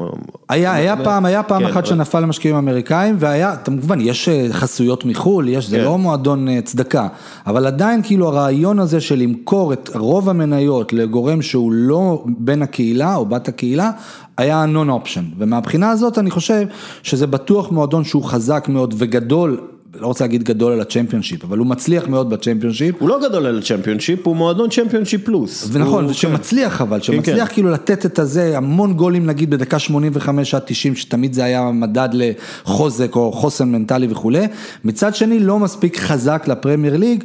או בגלל שאנחנו רוצים להגיד משהו טוב על הפרמייר ליג, או בגלל שאנחנו רוצים להגיד משהו רע על הפרמייר ליג. שהפרמייר ליג לא מתאים למועדונים שרוצה להישאר כן. מאוד מקומי, מאוד, אה, וכל הדברים האלה. כן. אז אה, מהבחינה זה- הזאת דיליה היא, היא, היא סיפור מעניין, ו, אה, ואני חושב שהיא היא עולה לכותרות הרבה פעמים באנגליה בהקשרים באמת מעמדיים. היה נגיד איזשהו סיפור עם ביקורת נורא חריפה על סופרמרקטים ב- באנגליה, שמוכרים צ'יקן, עוף שלם, less than one pound, בפחות מפאונד. ואנשים אמרו... היה את זה פה, נכון. עוף בשקל. היה בשקל היה, היה עד כדי כך? נראה לי עוף אוקיי. בשקל, כן. בכל מקרה, אז אנשים אמרו, איך אפשר לקנות עוף שלם בפאונד, כאילו מה, זה חייב להיות משהו ממש wrong בסיפור הזה, וכולם יצאו נגד זה, ואתם יודעים, מזכויות בעלי חיים, דרך אה, כל, כל הדברים, וה, והספקים והסוחרים וכולי. ודיליה סמית, אני חושב באיזושהי אינטואיציה של מישהי שאומרת, רגע, שנייה, אני בעד עוף בפאונד, מבחינת הגנה על הבן אדם שהולך לסופר. הבן אדם הולך לסופר, אל תצפו שהוא יקנה עוף בעשרה פאונד. יש לו עוף בפאונד, הוא יקנה עוף בפאונד. אם יש איזושהי בעיה, אתם לא יכולים להפנות אותה לצרכן. כן. ואני חושב שמבחינה הזאת יש לה גם משהו שהוא נכון, כאילו היא אומרת, תעשו איזה... רגע- שוב, בגלל הרקע שלה, נכון, ואיפה שהיא מגיעה, היא, תעשו באמת איזושהי מגיעה- רגולציה, תעשו מה שצריך, הצרכן שהוא מגיע לסופר הוא ירצה לקנות את הכי זול. אל תבקשו ממנו להיות עכשיו בסופר מאמה תרזה. אם משהו לא חוקי באחד פאונד הזה, אז תעלו את זה לחמישה פאונד ותהפכו את זה לחוקי. נראה לי שזה מין סיפור, עכשיו ירדו עליה בטירוף, כאילו. באיזשהו מקום היא גם כבר, אתה יודע, יורדים עליה בגלל כל מיני דברים שקשורים באמת למעמד, במיוחד הסיפור המפורסם שהיא עולה לכר הדשא והיא צועקת let's be having you ורואים שהיא קצת אה, שיכורה. שיכורה קלות, קלות ב- קלות. בקוף, בקוף. אבל אה, אני חושב שמהבחינה הזאת היא תמיד הייתה נתפסה בתור מישהי שהיא מאוד מאוד מחוברת גם למועדון, גם לקהל, היא מאוד אקססיבל. ומאוד אהובה בסופו. מאוד אהובה.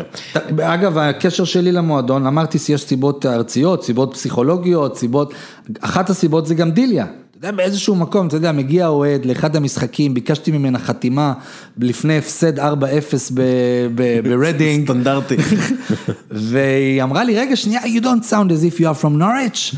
ואז אמרתי לה, Mrs. סמית, I'm not from Norwich, I'm from Jerusalem. והיא, אמרה, וואו, I didn't know we have a fan club in Jerusalem. אמרתי לה, דיליה, I I think I am the fan club.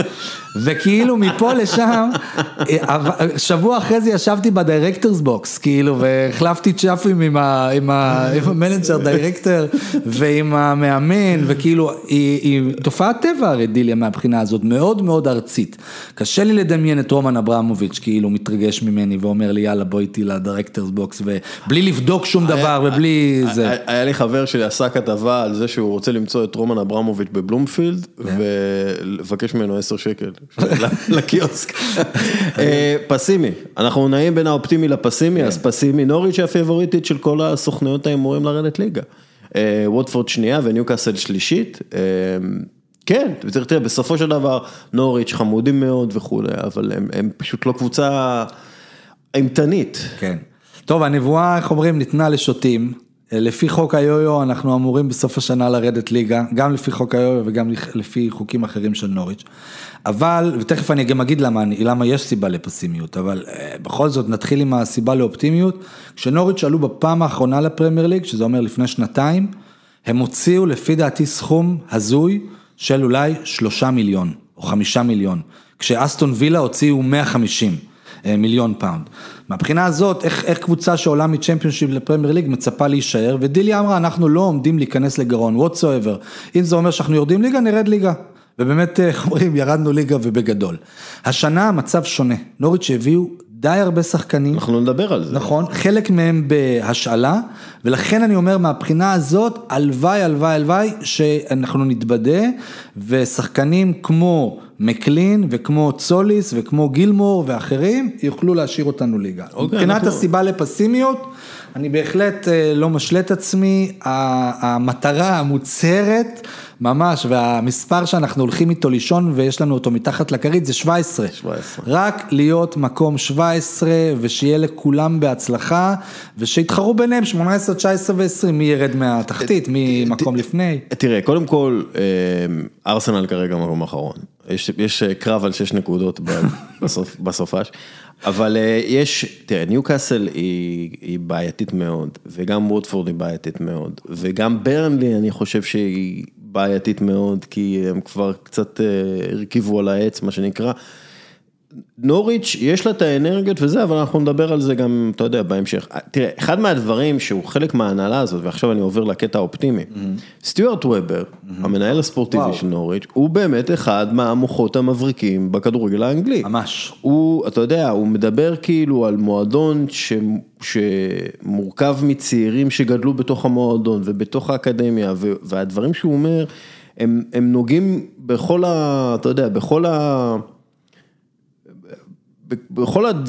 גורם לתחושות טובות, כאילו כשהוא מדבר, כשהוא מדבר, הוא מדבר, קודם כל הוא אינטליגנט באמת, בצורה נכון, בלתי נכון, רגילה, נכון, נכון. ויודע כאילו לבנות קבוצות, אה, ונכון, הוא לא בונה קבוצות במאות מיליוני pounds, אה, אבל הוא מביא את השחקנים הנכונים, אם זה טימו פוקי ואם זה בואנדיה, והוא משתמש המון בסטטיסטיקות מתקדמות, כאילו אפשר לסמוך עליו. אה, כשאני מדבר עם החברים בנוריץ', לפעמים אני אומר להם, איך יכול להיות שתמיד אנחנו קונים את השחקן במיליון ומוכרים אותו ב-20 מיליון, ואף פעם לא יקרה משהו ההפך. לא, לא שאני רוצה שנעשה עסקאות גרועות, אבל שפעם נביא שחקן גדול ב-20 מיליון. אז החברים בנוריץ' אומרים, איזה שחקן גדול ב-20 מיליון ירצה לבוא לנוריץ'? נכון. מהבחינה, נכון, אז מהבחינה הזאת, סטיוארט וובר, עכשיו בלי צחוק ובלי ציניות, עושה את המקסימום שאפשר.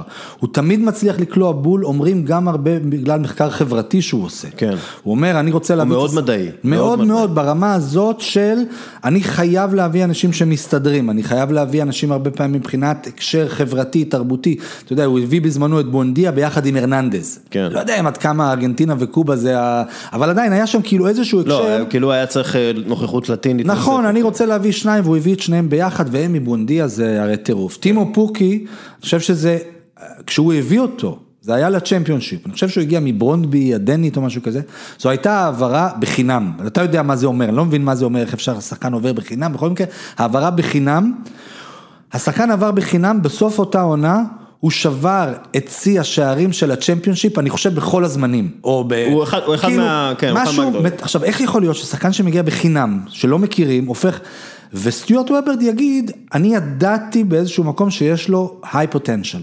כאילו קלטתי שהוא לא הצליח בברונדבי בגלל סיבות שלא קשורות לכדורגל, זה קשור למאמן, זה קשור ליחס משחקנים, זה קשור למצב חברתי, זה כל מיני דברים כאלה, ואני יודע שהוא עד עכשיו בכל תחנה בחיים שלו היה תמיד underachieved, כאילו הוא תמיד היה אמור להצליח יותר ומכל מיני סיבות הוא לא, אנחנו נביא אותו לנוריץ' ואנחנו נגרום לו להתפוצץ, עכשיו באמת, התחלנו עם ספת הפסיכולוג, להתפוצץ ברמה של ספת הפסיכולוג, מה היה חסר לך עד עכשיו, אנחנו מספקים את זה, אנחנו מספקים את זה, אנחנו נותנים לך את הכוח הזה, ובאמת הבן אדם בזמנו, אני לא יודע, זה שש שנים או משהו בסגנון הזה, כאילו היה המלך שערים, אין לי פה את הנתון של הצ'מפיונשיפ, כיבושים מטורפים, עשרים ומשהו כן. שערים. הוא, הוא, הוא יודע לפגוע בול בהרבה שחקנים, אם זה בואנדיה, אם זה שחקנים שאתה לא... זה בגלל שהבאנו הרבה חדשים עכשיו, אני אומר, הסיבה להאמין ש, שאולי הסיבה לאופטימיות זה שאחד מהם יקלע, או כמה מהם יקלעו, כן. שצוליס, ציוליס היווני,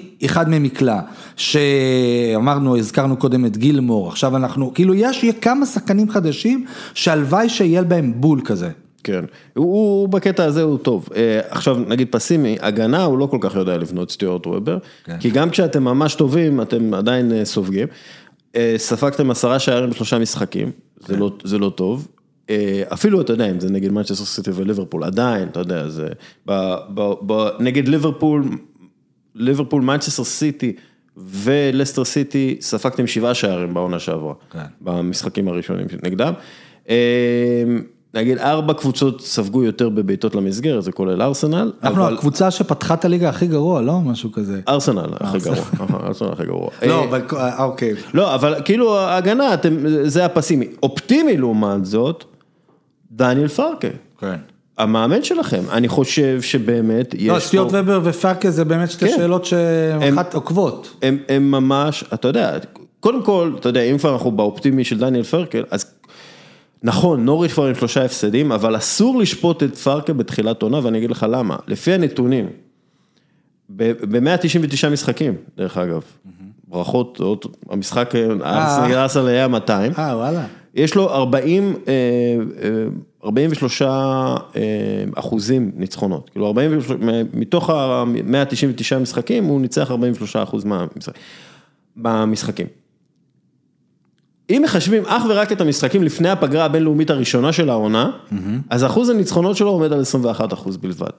כלומר, וזה כולל גם בצ'מפיונשיפ, כן? אתה אומר, ההתחלה... סיטי, נוריץ' סיטי מתחילה גרוע את העונה. דרך אגב, אחרי, אחרי הפגרה הראשונה, היא בדרך כלל רושמת ניצחון. כן. כולל ניצחון על מצ'סטר סיטי, שלוש, שתיים. כן. גדול. אז אה, אם נגד ארסנל, שלפי דעתי לא שמרה על רשת נקייה, לא יודע כבר כמה זמן, אה, יש סיכוי פה לניצחון, נראה לי יש על מה לבנות. בקיצר, פארקה, תן, תן קצת את האופטימיות שלך עליו. אה, אבל כן אמרת משהו פסימי, רק אני, יש נתון משעשע, שאני לא יודע אם אותו אתה קראת, על ספיגת שערים. נוריץ', שגם פה אני התחלתי לאהוד אותם מאוחר מדי, השיא שלהם הגיע ב-92, 93, עם ניצחון בחוץ בביירן מינכן, באצטדיון האולימפי, וזה הפעם האחרונה והיחידה שקבוצה אנגלית ניצחה שם, כי אחרי זה ביירן מינכן עברו אצטדיון. אה, באיזשהו... באותה עונה הם הגיעו להישג השיא שלהם בפרמייר ליג, לפי דעתי מקום רביעי, או מקום שלישי. מה היה היחס שערים שלהם? הם הקבוצה היחידה שסיימו במקום הרביעי עם יחס שערים שלילי. בגלל אה, שספגתם עם מנצ'סטר יונייטד בזמן? כאילו מלא. הפסדים של... אה, הייתם, הייתם מקום ראשון כאילו עד כריסמס, או משהו נכון, כזה, הייתם... נכון. אה, אבל הסיפור הוא, תחשוב, איזה קבוצה מגיעה למקום רביעי עם יחס שערים שלילי? אני חושב שזו תופעה שאין לה אח ורע ב... בהיסטוריה. נוריץ' סיטי. אז זה נוריץ' סיטי, אז מהבחינה הזאת. לגבי הנושא החיובי, אגב, חולצה אש נגד מינכן בזמנו. מה זה? אני זוכר את קריס סאטן הוא. כאילו הכוכב, הוא כן, כן, הכוכב. אבל אה, הייתה חולצה, הייתה יש לכם גם חולצה גול ממש מטורף יפה. מהמשחק הזה של אה, ביירן מינכן, חבל שאי אפשר להראות לצופים, אחרי זה אני אראה, כן, כאילו אחד מהגולים, אנחנו אה, אולי נשים לינק, אבל נוריץ' סיטי תמיד הייתה מועדון שאני תמיד אהבתי את השילוב צבעים הזה. נכון, הצהוב ירוק. צהוב וירוק, זה... גם אפשר להביא חולצות של ברזיל, וכאילו, של, ולהגיד שזה בעצם נוריץ'. בכל מקרה, לגבי דניאל פרקה, פוקיניו.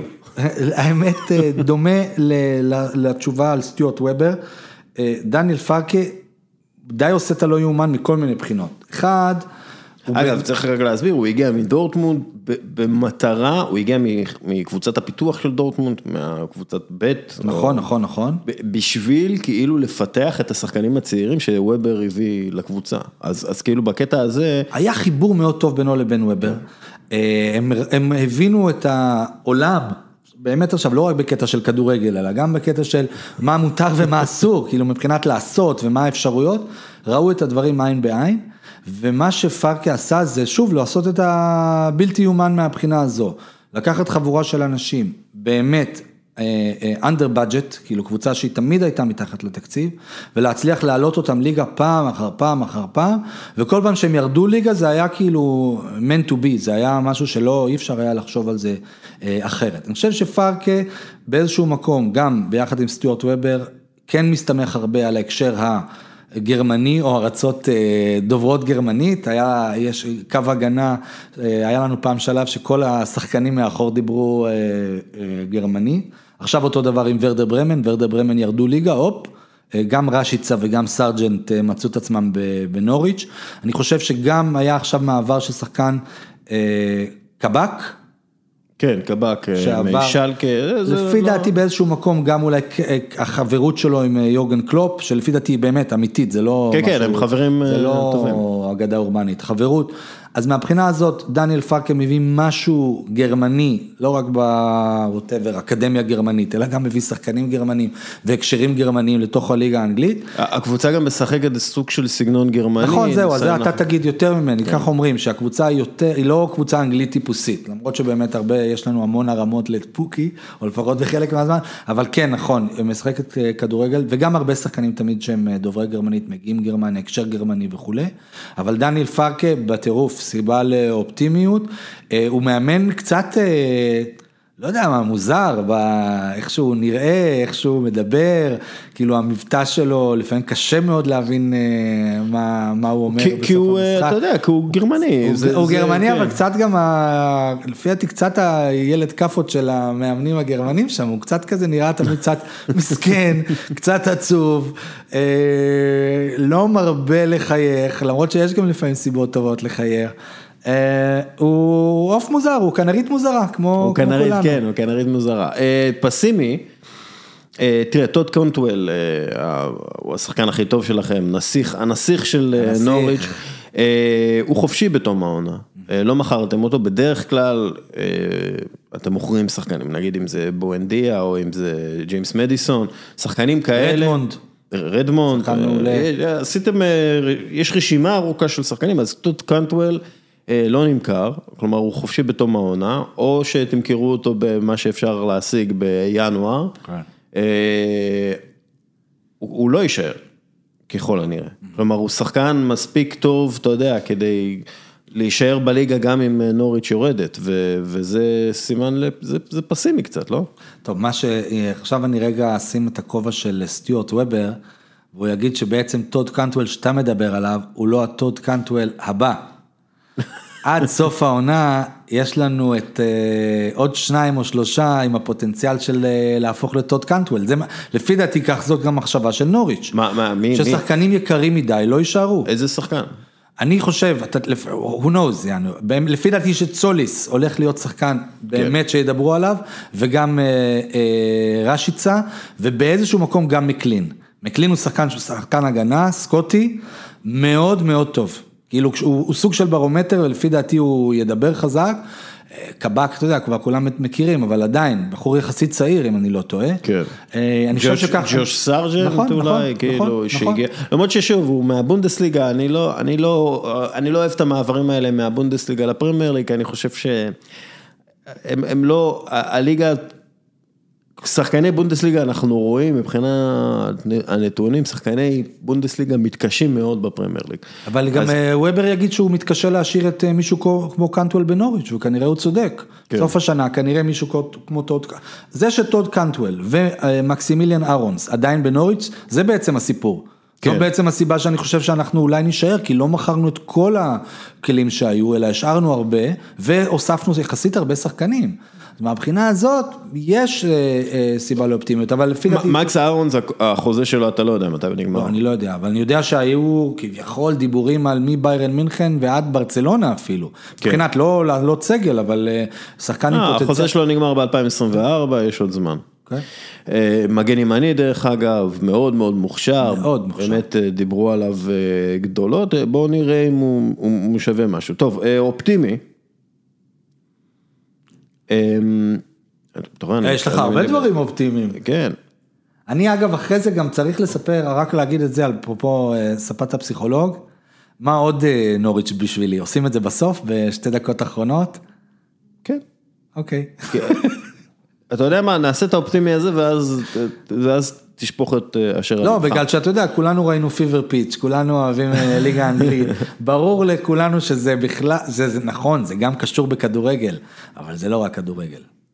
אה, לא, בהחלט, זה אף פעם לא אה, רק כדורגל. תראה, מבין כל השחקנים שש- ששיחקו במוקדמות מונדיאל 2022 בנבחרת סקוטלנד, בילי גילמור, כן.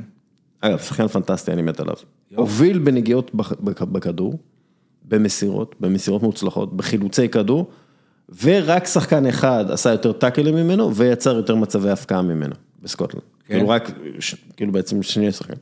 כלומר, בילי גילמור, שאין לו מקום בקישור של צ'לסי, כי הקישור של צ'לסי זה ז'ורג'יניו וקובצ'יץ' וסאול עכשיו, ו- כן. ועוד ועוד, אה, וקנטה. בילי גילמור הוא ממש קשר שיכול להשתלט על משחקים. כמה שהוא קטן, הוא פשוט שחקן פצצה, ולפי דעתי הוא אקס פקטור מאוד רציני בניסיון הנואש של נוריץ' להישאר בליגה. כמו שאומרים בערבית, מנטום מק לבב אללה. הלוואי, הלוואי, מהפה שלך לאלוהים. אני עוד את בילי גילמור הזה שאתה מדבר עליו, כאילו בנוריץ' עוד לא ראיתי. יכול להיות, לוקח זמן להתחבר, כן. חטפנו כאילו בצרורות, ליברפול, מן סיטי, אה, התחלה לא פשוטה. אה, הלוואי, הלוואי שאתה צודק, ואני רק יכול באמת אה, לקוות שזה מה שיקרה. מהבחינה הזאת. הרבה חברים, ישר ששמעתי על גילמור, אז יש לי חבר טוב שהוא אוהד צ'לסי בעוונותיו, כתבתי לו וואטסאפ, ומה אתה אומר? הוא אומר, עשיתם פה עסקה מטורפת. אז אני, אני מקווה שבאמת בילי גילמור, כן, הוא יהיה- הגיע בהשאלה, הוא לא שייך אליכם, אבל הוא הגיע בהשאלה והוא אחד מזה. דרך אגב, מהבחינה הזאת נוריץ' עשו הרבה כאלה, השאלות מקבוצות גדולות. השאלה משלקה, השאלה מ... שלקה לא קבוצה גדולה. אה, בסדר, הוא היה בליברפול, אבל גם כן. איזה חצי שנה או משהו כזה. כאילו, שחקנים ששיחקו בקבוצות גדולות, לזה התכוונתי. לאחרונה, בשנה, שנתיים האחרונות. אז אולי, אולי זה צריך... אה, אה, אה, אני חושב שמתיאס נורמן, הנורבגי שהגיע מרוסטוב, כן. הוא אגב, נראה משהו- יותר כמו דוגמן הלבשה תחתונה, מה מאוד- זה הדבר הזה? בחור מאוד יפה, בחור מאוד יפה. מגודל, כאילו, כאילו מבחינת... כאילו, אם בילי גילמור הוא כזה סקוטי, לא לא יפה כל כך. ההוא הנורבגי. הנורבגי הוא בחור באמת יפה, כן. כאילו, ואם קנטוול, אה, יש מצב שנוריץ' היא אחת מהקבוצות היפות ביותר בפרמייר. בסדר, עזוב, אני בעד שנהיה פחות יפים במקום 17. כל הזמן, להגיד אתה אומר- 17, 17, 17, 17. שנייה, קרייג ברלי לא שיחק אצלכם, או שהוא כן שיחק אצלכם? לא מכיר. ברלי? לא, לא. לא יודע, אולי, צריך לעשות גוגל. אה, אמ, מי עוד היה ב... שנייה, מי עוד היה ב... אני רוצה שתראה את הגול, אחרי זה, אחר. כך, אחר כך, אבל מי עוד היה בנוריץ' של, אני של סאטן וכולי? זה היה, לי- לא, קרייג ברלי היה בצ'לסי, לא ב... תכף נבדוק את זה. לא משנה. אמ, דבר איתי. עכשיו על גילמור? לא, על... אה, לא, אני על חושב- ספת הפסיכולוג. פסיכ... פסיכולוג, כל דבר אנחנו צריכים לעשות את זה, הרי כן. ברור, בטח מה, אנחנו גם יודעים את זה בארץ, מה, זה שמישהו אוהד הפועל כפר סבא או מכבי תל אביב או בית"ר ירושלים, זה לא נעצר שם. כן. יש עוד כמה דברים שמתלווים לזה, אם זה מבחינת להגן על אותה קבוצה, או להגן על סט של ערכים, או לאתגר את אותו סט של ערכים ולהגיד אנחנו בעצם לא כאלה, ומספיק להיות כאלה מתנשאים ולהגיד עלינו 1, 2, 3. אז ברור שזה much more than football. ולגבי הסיפור הזה של נוריץ', אז נכון התחלתי עם זה של הפועל ירושלים וקבוצה קטנה וכולי. אני חושב שצריך להוסיף לזה מבחינתי אה, לפחות עוד שני דברים, וזה קשור לחוויה האנגלית שלי. זאת הזדמנות לספר שהיה לי הכבוד ללמוד תואר שני ותואר שלישי באנגליה, עשיתי תואר שני בלונדון ותואר שלישי בקיימברידג', ובאנגליה אה, מאוד רציתי להיות אה, שייך, מאוד רציתי גם להתחבר. אה, רוב התלמידים ה- שנמצאים בלימודי תואר שני ושלישי הם מחו"ל, הם זרים, אם זה מהמזרח התיכון, אם זה מאירופה. אה, ואני מאוד רציתי גם להגיד שב, שאני יודע, ווטאבר, איזה הצגה יש בחוץ, או איזה אה, הופעה יש, או מה קורה. ואחד הדברים שהכי התחברתי אליהם במהירות היה הכדורגל. ומהבחינה הזאת, שיש לי את הלוח משחקים, אפרופו פיבר פיץ', ולדעת שבשבת אני נוסע לנוריץ' לחברים כי יש לנו משחק נגד צ'רלטון, אבל בעוד אה, שלושה שבועות אנחנו נוסעים לרדינג, ואחר כך יש לנו משחק בקריסטל פלאס, ואחר כך אה, אה, ווטפורד מגיעים אליהם. באיזושהי בחינה גם זה עזר לי להבין את, ה, את הגיאוגרפיה של אנגליה, אז לדעת מה זה מידלנדס ומה אומרים על אה, פומפי ומה אומרים על בורנמוס ובצפון כולם northern monkeys וצ'לסי bastards ואיפשט זה ואיפשט זה. וכל השירים, אה, אה, If I had the uh, wings of, איך זה הולך? עכשיו לא עשיתי זה, אבל השיר האוהדים הראשון, If I had the, אם היה לי את הכנפיים, If I had- If I have the wings of, איך אומרים עורב, שכחתי עכשיו. A raven, raven. If I had the ass of a crow, I would fly all the way over Ipswich and shit on the bastards below, below. זה השיר הראשון. אז, אז כאילו מהבחינה הזאת, פתאום היה לי איזשהו חיבור והרגשתי הרבה יותר בבית. אחר כך, כשחזרתי לארץ, בוא נכניס גם קצת פוליטיקה, הבן אדם בעוונותיו קצת שמאלני.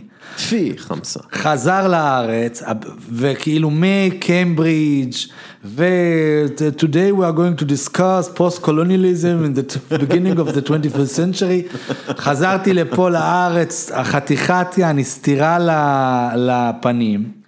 אחד הדברים שעזרו לשמור גם על שפיות מה, זה להגיד בסדר חזרתי לארץ אבל עדיין ביום שבת אני מתחבר לרדיו נופוק, אני שומע את השדרן האהוב עליי, משדר את המשחק נגד בורנמוth ומהבחינה הזאת אז לפי דעתי אז נוריץ' סיפקו עבורי גם בשהות באנגליה את ה, מה שאפשר את ההתאקלמות.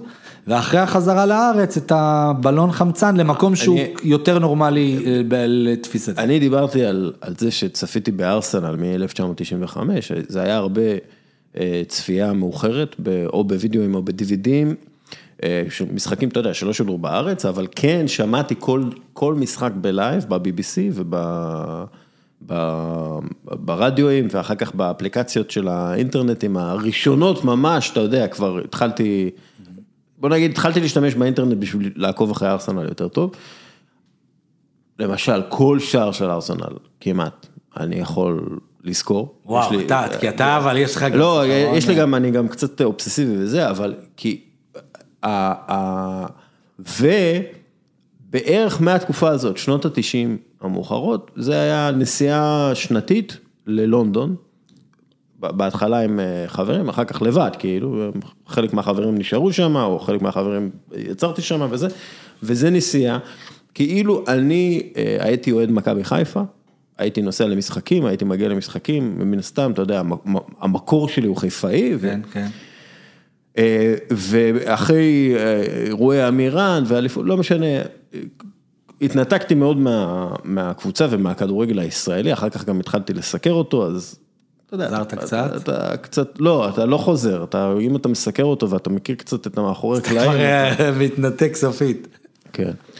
מישהו שפעם אה, סיקרתי את, אה, עשיתי איזה כתבה על הפועל חיפה, אז הוא אמר, ראיתי איך מכינים את הפיצה ואני לא רוצה לאכול את הפיצה הזאת יותר. אה, אז, אז ארסנל כאילו זה היה האהדה שלי. כאילו. וכאילו במקום לנסוע כל שבוע, כי אני לא יכול, אתה יודע, עדיין אין לי כן, את הביג מאני מהפודקאסט, לא, לא, לא סידר לי אה, מטוס פרטי עדיין. אה, אבל אז אני, אתה יודע, כל שנה הייתי מגיע ל- ללונדון כדי אה, לראות את את ברור, ארסנל. ויש גם את הפתאומי הזה, כי אתה מגיע והכל זה הכנה למשחק, כן. ואז המשחק, ואחרי זה הפוסט משחק. אני חושב שהייתי, בפעם האחרונה שהייתי באנגליה, נסעתי למשחק של נוריץ', נפלנו על משחק חוץ בניוקאסל. אה, זה כיף. ישנתי, אבל בהתחלה אמרתי fuck ניוקאסל, מה אנחנו נעשה? אתה נוסע ברכבת, בחמש שעות כאילו עד הנסיעה לניוקאסל, וזו נסיעה, זה, ובדרך אתה כמובן כאילו נסיעה לניוקאסל, אז אתה כבר אומר, טוב, איזה בירה אנחנו נשתה בניוקאסל, ואז אה, איפה אנחנו נשב, ואיזה דג אנחנו נאכל, יש שם אה, את ה... ואז המשחק, וכמובן שכיאה לנוריץ', המשחק מסתיים באפס אפס כזה חגיגי, ואז אחרי זה הבירות אחרי המשחק, והלפני, כאילו כל הסיפור, נכון, זה גם על כדורגל, אבל ברור שזה משהו הרבה יותר גם אישי וגם חברתי תרבותי. אני, עוד, עוד חוויה קטנה מהלימודים, אחד הפרופ, הפרופסורים שלי בסואס באוניברסיטה בלונדון, אמר לי, listen יוני, you have a serious problem with conditional sentences. כאילו אתה רושם לי, if I were where, if I had where that, ובינינו אין לי מושג כאילו, סבבה. מה אתה רוצה? נכון. Progressive. זה, זה, זה, נכון. ואז שהיינו במשחק של נוריץ', והיינו בדיוק במשחק עלייה נגד קובנטרי, והיה שחקן אה, שהוא שיחק בקובנטרי והוא היה אמור לעבור לנוריץ' והוא לא עבר, הוא אמר בתחילת עונה לא רוצה להעביר, קראו לו סמי קלינגן. וכל הקהל כאיש אחד נעמד על הרגליים ושר, It could have been you, it could have been you, סמי קלינגן, it could have been you, כאילו, אם היית נשאר איתנו, עכשיו אחי היית בדרך לפרמייר ליג. וקלטתי אז את ה-conditional sentence. אמרתי, אה, זה קל, מאז כמעט בכל אסי שאני כותב, אני משתמש ב-it could have ועם אה, פועל בשלישי, אז הכדורגל גם עוזר אה, לזה. אין, אין כמו כדורגל. אין כמו כדורגל, ממש ככה. אה, טוב, חביבי. אנחנו סיימנו. וואו, נעמת לי מאוד. אנחנו, דרך. אגב, אתה יותר אופטימי או יותר פסימי מהשיחה הזאת? אני יותר אופטימי, כי אתה... אתה גם תמיד אופטימי, לא, אבל- אתה מבין הרבה בכדורגל, נתת פה כל מיני דברים, מהפה שלך לאלוהים, הלוואי שביגלי גילמור יהפוך לעוגן שלנו שם מאחור. תראה, אני, אני לא, אני, אני מאוד מקווה שנוריץ' תגיע למקום 17. אמן, אמן. אה, לא על חשבון הארסנל. לא, לא, מה אה, אבל אה, אה, אני מאוד מקווה, אני מאוד אוהב את המועדון הזה, אני מאוד אוהב את אה, אותך. תודה, אני אוהב אותך גם. אם נש- אם נשאר ליגה זה טוב, כמו שאמרת לכולם. זה טוב, זה חדשות טובות. זה חדשות טובות מאוד. אה, ושוב, אנחנו משתפים את התכנים של הולילנד קנאריז בפייסבוק. אנחנו מאוד אוהבים אתכם, מאוד אוהבים את האהדה הזאת לקבוצות הקטנות יותר, לקבוצות האנדרדוגיות. לקנרית שנמצאת אה, בכלוב, אה, שמורידים ל...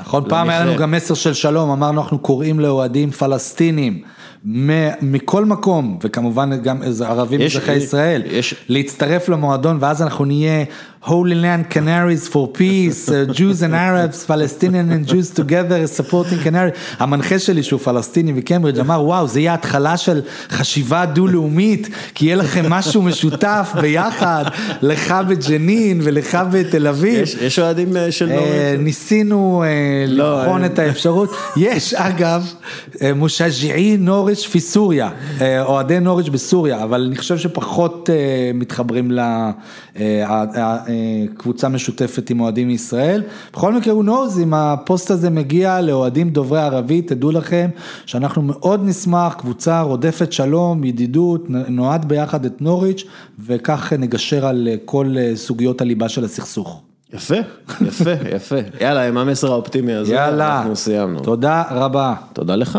רגע, תשים שיר אוהדים בסוף, לפי דעתי צריך לעשות שיר אוהדים. נעשה בסוף. תעשה, אני אגיד לך מה תוסיף, את שיר האוהדים הוותיק ביותר בפרמייר ליג, שהוא הולך ככה. kick it off, throw it in, have a little scrummage, kick it low, send it high, Norwich live or die, on the ball, city, never mind the danger, steady on, that's your chance, oh, city, city. אוקיי, ועכשיו איתנו, אני מקווה שאני אומר את זה נכון. אני רומני, אז אני, אני אמור להגיד את השם הזה נכון. עידן ודרריו. זה בסדר, נכון? תן עליך. לא רע, אתה אומר. מעולה אפילו. הוא מאבחן תנועה של ספורטאים אה, ומאמן כושר של הרבה מהספורטאים הפראלימפיים שעכשיו היו באולימפיאדה, במשחקים הפראלימפיים, לא האולימפיאדה. אה, אנחנו רוצים לדבר קצת על העבודה עם אה, ספורטאים פראלימפיים ועם, ועם נכים. קודם כל, איך הגעת לזה?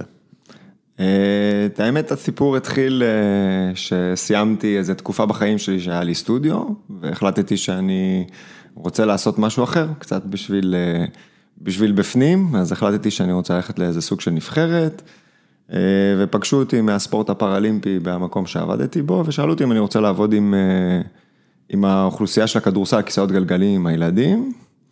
הלכתי לאימון ניסיון וזה זה כמו קסם, זה כאילו אתה פשוט נשאב לתוך הדבר הזה והבנתי שיש הרבה מה לעשות מבחינתי, מבחינת העבודה שלי וככה זה התחיל. והרקע שלך בספורט הוא רקע עשיר מאוד, כלומר, אתה, אתה, אתה לא סתם לא סתם פנו אליך, מה שנקרא, מה, מהענף- מההתאחדות הפראלימפית. כן, אני עובד עם, אה, עם ספורטאים כבר המון המון שנים, אה, עבדתי גם בקבוצות כדורסל, אה, עובד עם שחקנים מכל הליגות, אה, וגם בכל הענפים, כאילו עם ג'ודו ומחליקה אומנותית על גלגיליות, ואתלטיקה, וכדוריד, וכדורעף, כאילו באמת הכל מהכל, אה, ובגלל אולי הרקע הזה שהיה...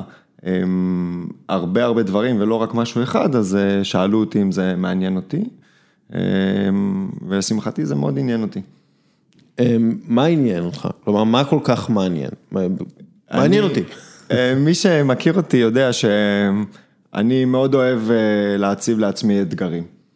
אה, אני איש כזה, זה מה שמניע אותי, מניע אותי לעשות משהו שהוא אחר. וככה ב-2008 החלטתי להביא את כל הנושא הזה של functional training. אה, והלכתי, עשיתי מאסטר של אה, ארגון בינלאומי לקטלבל, וב-2010 פתחתי את הסטודיו והבית ספר לאימונים פונקציונליים, וחלק מהשלבים שהיה לנסות אימון פונקציונליים על כלל האוכלוסייה, על ספורטאים, והשלב הבא היה על ספורטאים נכים. אה, וזה מה שעניין אותי, אמרתי, אם כל הספורט, האימונים הפונקציונליים כל כך עוזר לספורט תחרותי, מעניין מה זה יעשה שם. כן. את- אתה עובד בין השאר עם אה, מורן סמואל, אה, שמוליק דניאל עם הרביעייה של החותרים, עם הנבחרת הצעירה של כדורסל כיסאות גלגלים שהם מקום שלישי באירופה, ביוני האחרון, ועם פסקל ברקוביץ'. כן. אמ, אני, אני אשאל אותך, אתה יודע, כאילו למשל מישהו שהוא עם אה, שיתוק מוחין ואין לו יכולת אה, בצד ימין של הגוף לתפקד ברמה המלאה, אם בכלל. כלומר, יש הרבה אנשים שפשוט לא יכולים, הצד ימין שלהם לא מתפקד. ובכל זאת הם שוחים, ושוחים ישר. אה, איך דבר כזה קורה? אז קודם כל, אה, והם לא רק זוכים ישר, גם שוברים שיאי עולם, זוכים במדליות זהב, כאילו. אז קודם כל, אחד הדברים אה, שיש אה, לספורטאים האלה בהבדל מספורטאים אחרים, זה שהם נולדו עם איזה סוג של מגבלה, והייתה איזה מחלה. המחלה כביכול עברה והשאירה את אותותיהם, כאילו השאירה איזה סוג של מגבלה בגוף. נגיד אם לצורך העניין CP, אם מדברים על השח- על השחייה, אז יש איזה עיכוב מסוים של אה, שרירים, אבל זה לא משהו שלפעמים כל הזמן באופן בגרף ליניארי מתפתח וכל הזמן נהיה נזק. אה, לפעמים יכול להיות שיש איזה, אתה יודע, משהו כמו אנשים רגילים, שיש איזה מחלה וזה יכול להשפיע על הדבר הזה. אמ, העניין הוא שאימון, גם של ספורטאים רגילים ובמיוחד של ספורטאים פראלימפיים, זה לאמן אותם לפי החולשה שלהם. אם אתה מצליח להיות מספיק אינטליגנט ולהבין על ידי אה, מיפוי ועל ידי אה, אבחון ועל ידי הדברים האלה מה ה-weakest link שלהם, ואתה מצליח לאתגר את ה-weakest link, זה בסופו של דבר עובד הרבה יותר. ובספורט הפראלימפי זה, אם נגיד בספורט הרגיל, אתה יודע, 0.1 שניות, מאיות השנייה עושה שיא עולם, שם זה כאילו הרבה יותר אקס פקטור, שברגע שאתה מוצא את זה, זה ממש יכול להיות כאילו שינוי מגמה אה, ברמה כזאת. ואיך, אוקיי, נגיד, איך עובדים עם מישהו, ש... איך, איך מישהו שלא מצליח להרים אה, את יד ימין, יכול להרים משקלים? אז אה, הוא יכול להרים את יד ימין עד גבול מסוים, ועובדים איתו במסגרת הגבול שלו, כי גם שבשחייה הוא יעשה את זה, הוא לא יבצע שחייה אחרת, כאילו שהיד יתיישר לגמרי פתאום בבריכה. אז אה, בגלל שזה מדמה אחד את השני, אז אה, מנסים לפתח איזה מין סגנון שהוא קצת אחר, איזה מין, אה, נגיד סתם, אני לא יודע אם זה מה שקרה במקרה הזה, אבל אני יודע את זה לגבי מקרים מסוימים, שאם נגיד יש מישהו שהוא אה, מעוכב בצד אחד, הוא פחות אה, חזק, אז אה, נגיד, אה, יש סימטריות בבריכה, שאתה מוציא את הראש בחתירה כל שלוש פעמים, זה יוצר איזה סוג של סימטריות. אבל אתה יכול גם לעשות, להוציא את הראש כל פעמיים. ואז האסימטריות הזאת אפילו יכולה לשרת מישהו אחד. אוקיי, אני אשאל אותך, למשל פסקל ברקוביץ' היא, אה, היא חותרת, היא בכלל, היא דמות מדהימה, אה. ההרצאה שלה באמת מרתקת ובכלל היא אישיות קסומה. אין לה רגליים, עברה תאונה ואין לה רגליים. עכשיו, נגיד, אתה צריך לאמן אותה בתוך, בחתירה, בחתירה צריך גם, צריך רגליים, כאילו, אתה צריך רגליים בשביל לחתור.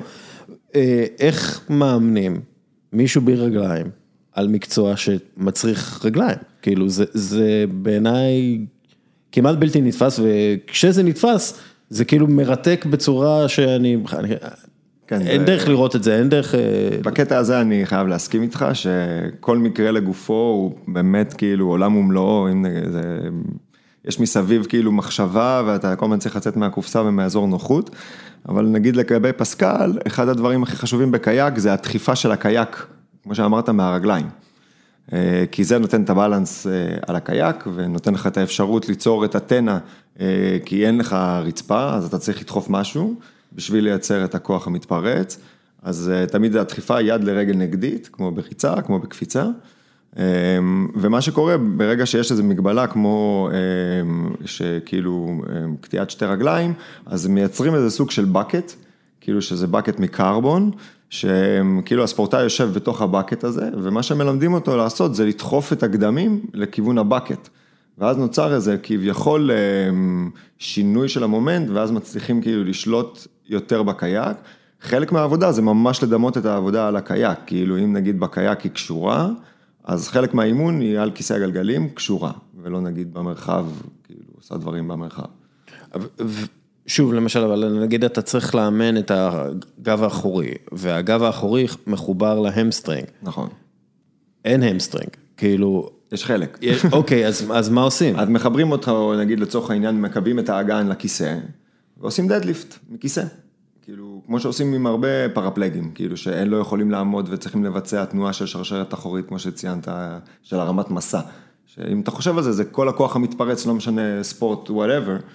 אז אה, זה באמת הקטע של, אה, של כאילו, נגיד לעשות עבודה על הכיסא, ליצור איזה סוג של אדפטציה אה, בהרמת המסה.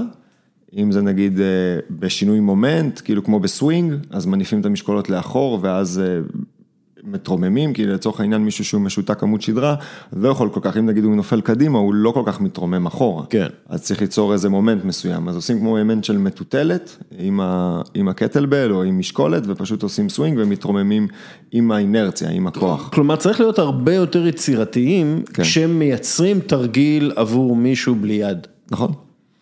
ו- וכאילו עדיין צריך לעבוד כביכול על השריר שאמור להיות שם, נכון? כאילו גם זה... אמור להיות שם וגם צריך לדעת לאן לחבר אותו. כי הרי בסופו של דבר, כאילו, הגוף שלנו מחובר בשרשראות תנועה. כאילו, כן. כן. מערכת השרירים מחוברים בפאשיה, והפאשיה היא מערכת ה-nerve system ומערכת התנועה, והיא זאתי שיוצרת את ה... כביכול את הפלואו הזה, אם אני רוצה לדחוף את הרצפה, ואז לייצר ריצה, לצורך העניין. אז לאנשים שיש להם מגבלה, זה לפעמים לא קיים. כן. אבל חלק מזה כן קיים. אז אם אנחנו מספיק יודעים את כל ה-variation של השרשרת האחורית, אז אפשר להפעיל אותה ממקום אחר.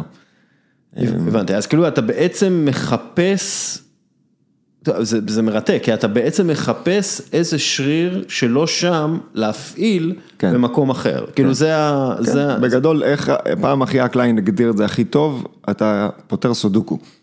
אוקיי. ממש ככה. זה- אתה פותר סודוקו, אתה מתחיל באיפשהו אחד, וזה לפעמים זורם למקום אחר, ולפעמים אה, ספורטאים, כמו כל ספורטאים אחרים שמגיעים עם כאבים, אבל שם זה לפעמים כאבים שיכולים להגיע ממקום שונה לחלוטין. אה, יכול להיות פתאום מצב במים, והמצב במים משנה, מפעיל על הגוף דברים אחרים מאשר נגיד על ספורטאי רגיל שהוא רגיל כל הזמן, אה, כן. נגיד השינויים לא כל כך משפיעים עליו, אבל שם נגיד ראו את זה בטוקיו, כאילו היה היה ממש גלי, כאילו הנהר היה ממש גלי, וזה היה, כאילו זה לא אולטימטיבי של זה, ואם נגיד יש מגבלות וצד אחד חלש יותר והרוח מגיעה מהצד הזה, אז זה עוד יותר מחליש אותך. כן. אמ, אז זה משהו שהוא כאילו באמת להגיע כל בוקר, כאילו בוקר חדש, שלום, מה העניינים, מה קורה, מה כואב, מה מפריע, פותרים את הבעיות ואז מתחילים להתאמן. מה שאני חושב שגם צריך להיות בספורט רגיל, כן, אבל אה, אה, לפעמים הרבה דברים לוקחים משם לפה והפוך.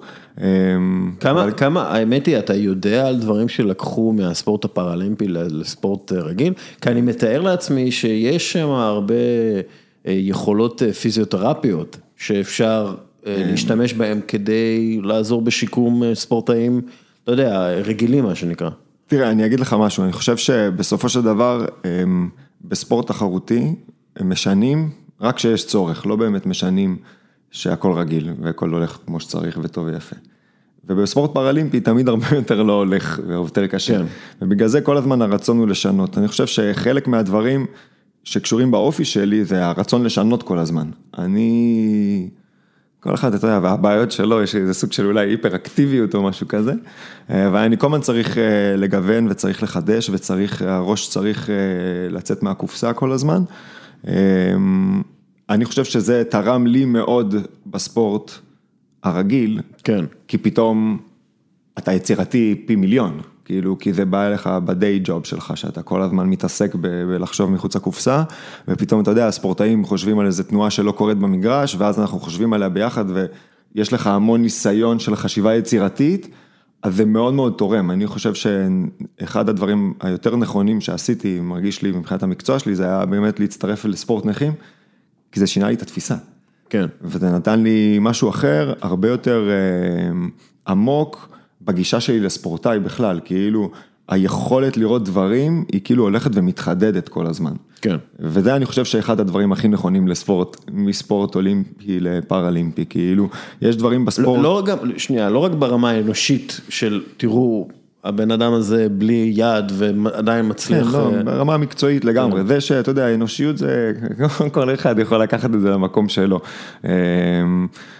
לי זה גם מתחבר, אתה יודע, פתאום קצת לדברים בפנים, אבל, אה, אבל מבחינה מקצועית אני מדבר על זה גרדה, גם אני מדבר על זה בהסמכות שאני מעביר בווינגייט, כאילו המקום הזה שכאילו כל הזמן אתה צריך להמציא את עצמך מחדש, כל הזמן יש כאילו, זה גם בלחץ, כי זה ספורט תחרותי, אתה כן. צריך להביא תוצאות, זה לא, אה, זה לא ככה יושבים ועושים שיקום. אה, ושיקום זה תמיד, אני תמיד אומר, הקצוות הם מאוד מאוד דומים. האלה שרצים 100 מטר ב-9.58 והאלה שהכי נכים.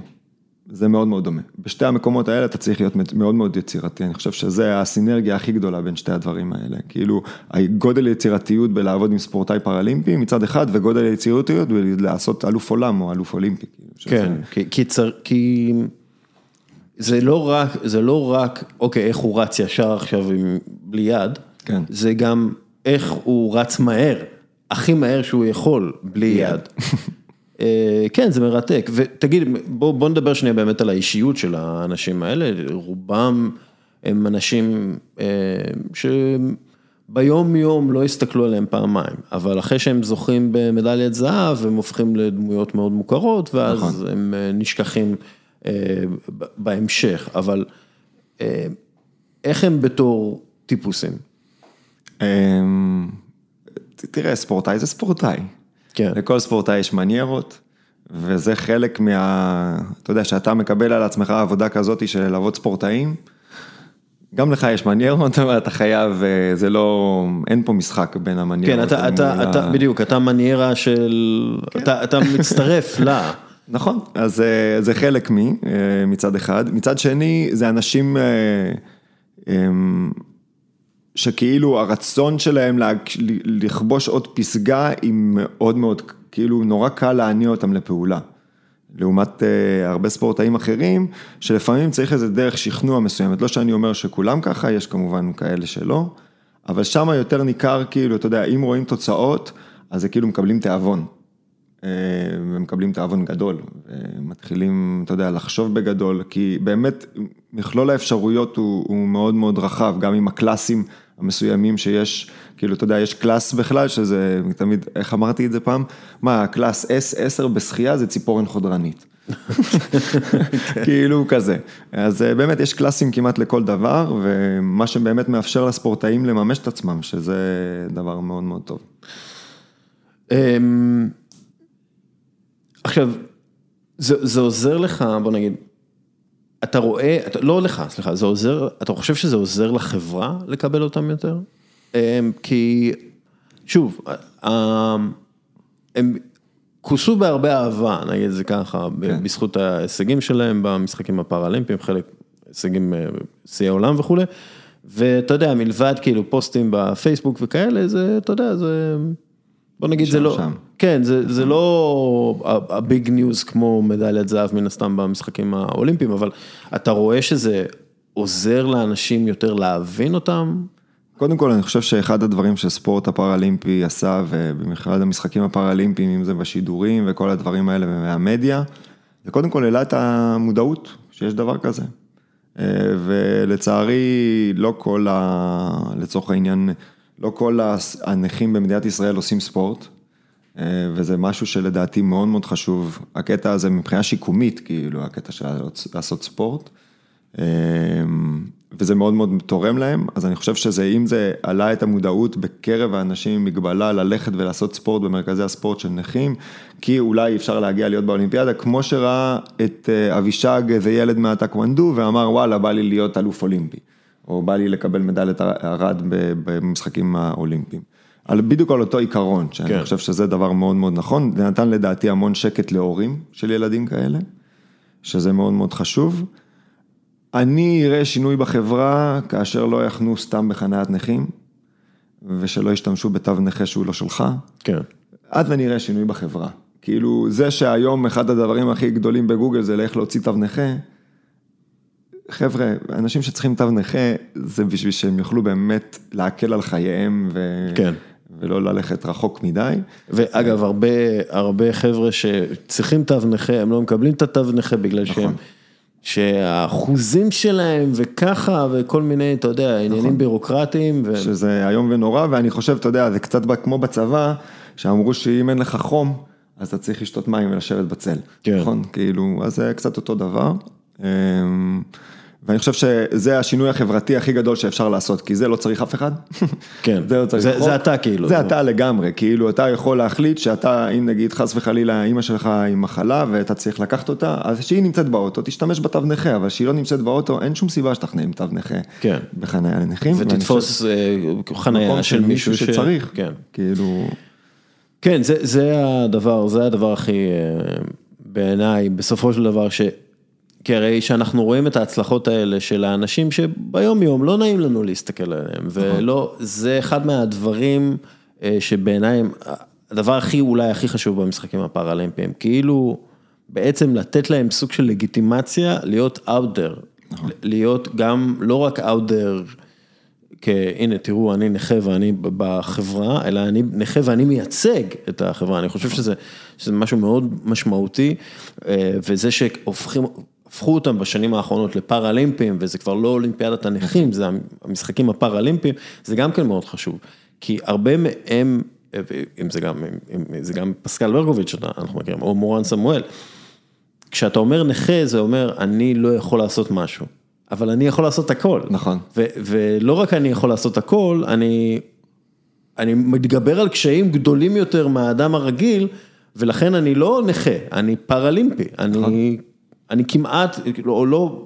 מה זה פראלימפי? זה כאילו, אתה יודע, מקביל. פער מקביל לאולימפי, כאילו, ואני חושב שזה קריטי, קריטי גם לחברה, אה, לחברה ש, שתכיר בזה, זה משהו, אתה יודע. חברה חזקה נבנית מהיכולת שלה להתמודד עם החולשות שלה, לא עם ה... בדיוק, החברה היא חזקה כמו החוליה הכי חלשה בשרשרת, ואם החוליה הכי חלשה בשרשרת היא פראלימפית, אז בואנה, החברה די חזקה, אה, אבל אה, אנחנו באמת אה, צריכים, אתה יודע, כל מי שעובד איתם מן הסתם וכל מי שמכיר אותם, הוא מבין אותם, את את הבעייתיות, והוא הוא מבין שאולי הם לא, כאילו, פסקל רוגוביץ', אי אפשר להגיד שהיא בן אדם מוגבל, כן? ההפך, היא כאילו... אנשים לידה נראים מוגבלים. בדיוק, ממש ככה. היא כאילו בכיף שלה היא מטפסת על קירות, כאילו זה ה... ממש ככה. זה- ההפך מאדם מוגבל, נכון. אבל עדיין יש לה הגבלה כשהיא מגיעה ואין... כן, אני אומר זה מגבלה, זה כן, הרבה כן. פחות, זה לא, כאילו זה משהו שמגביל אותה, כי וואלה היא צריכה לרדת עם האוטו, עם כיסא גלגלים ולהתנייד כן. בכיסא, ו...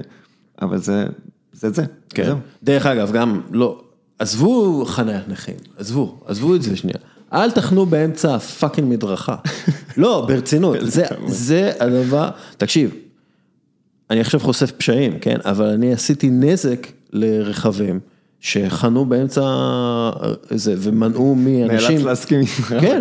ומנעו מאנשים נכים. אני, אני פעם ראיתי בן אדם אה, נכה, מתקשה לרדת ב...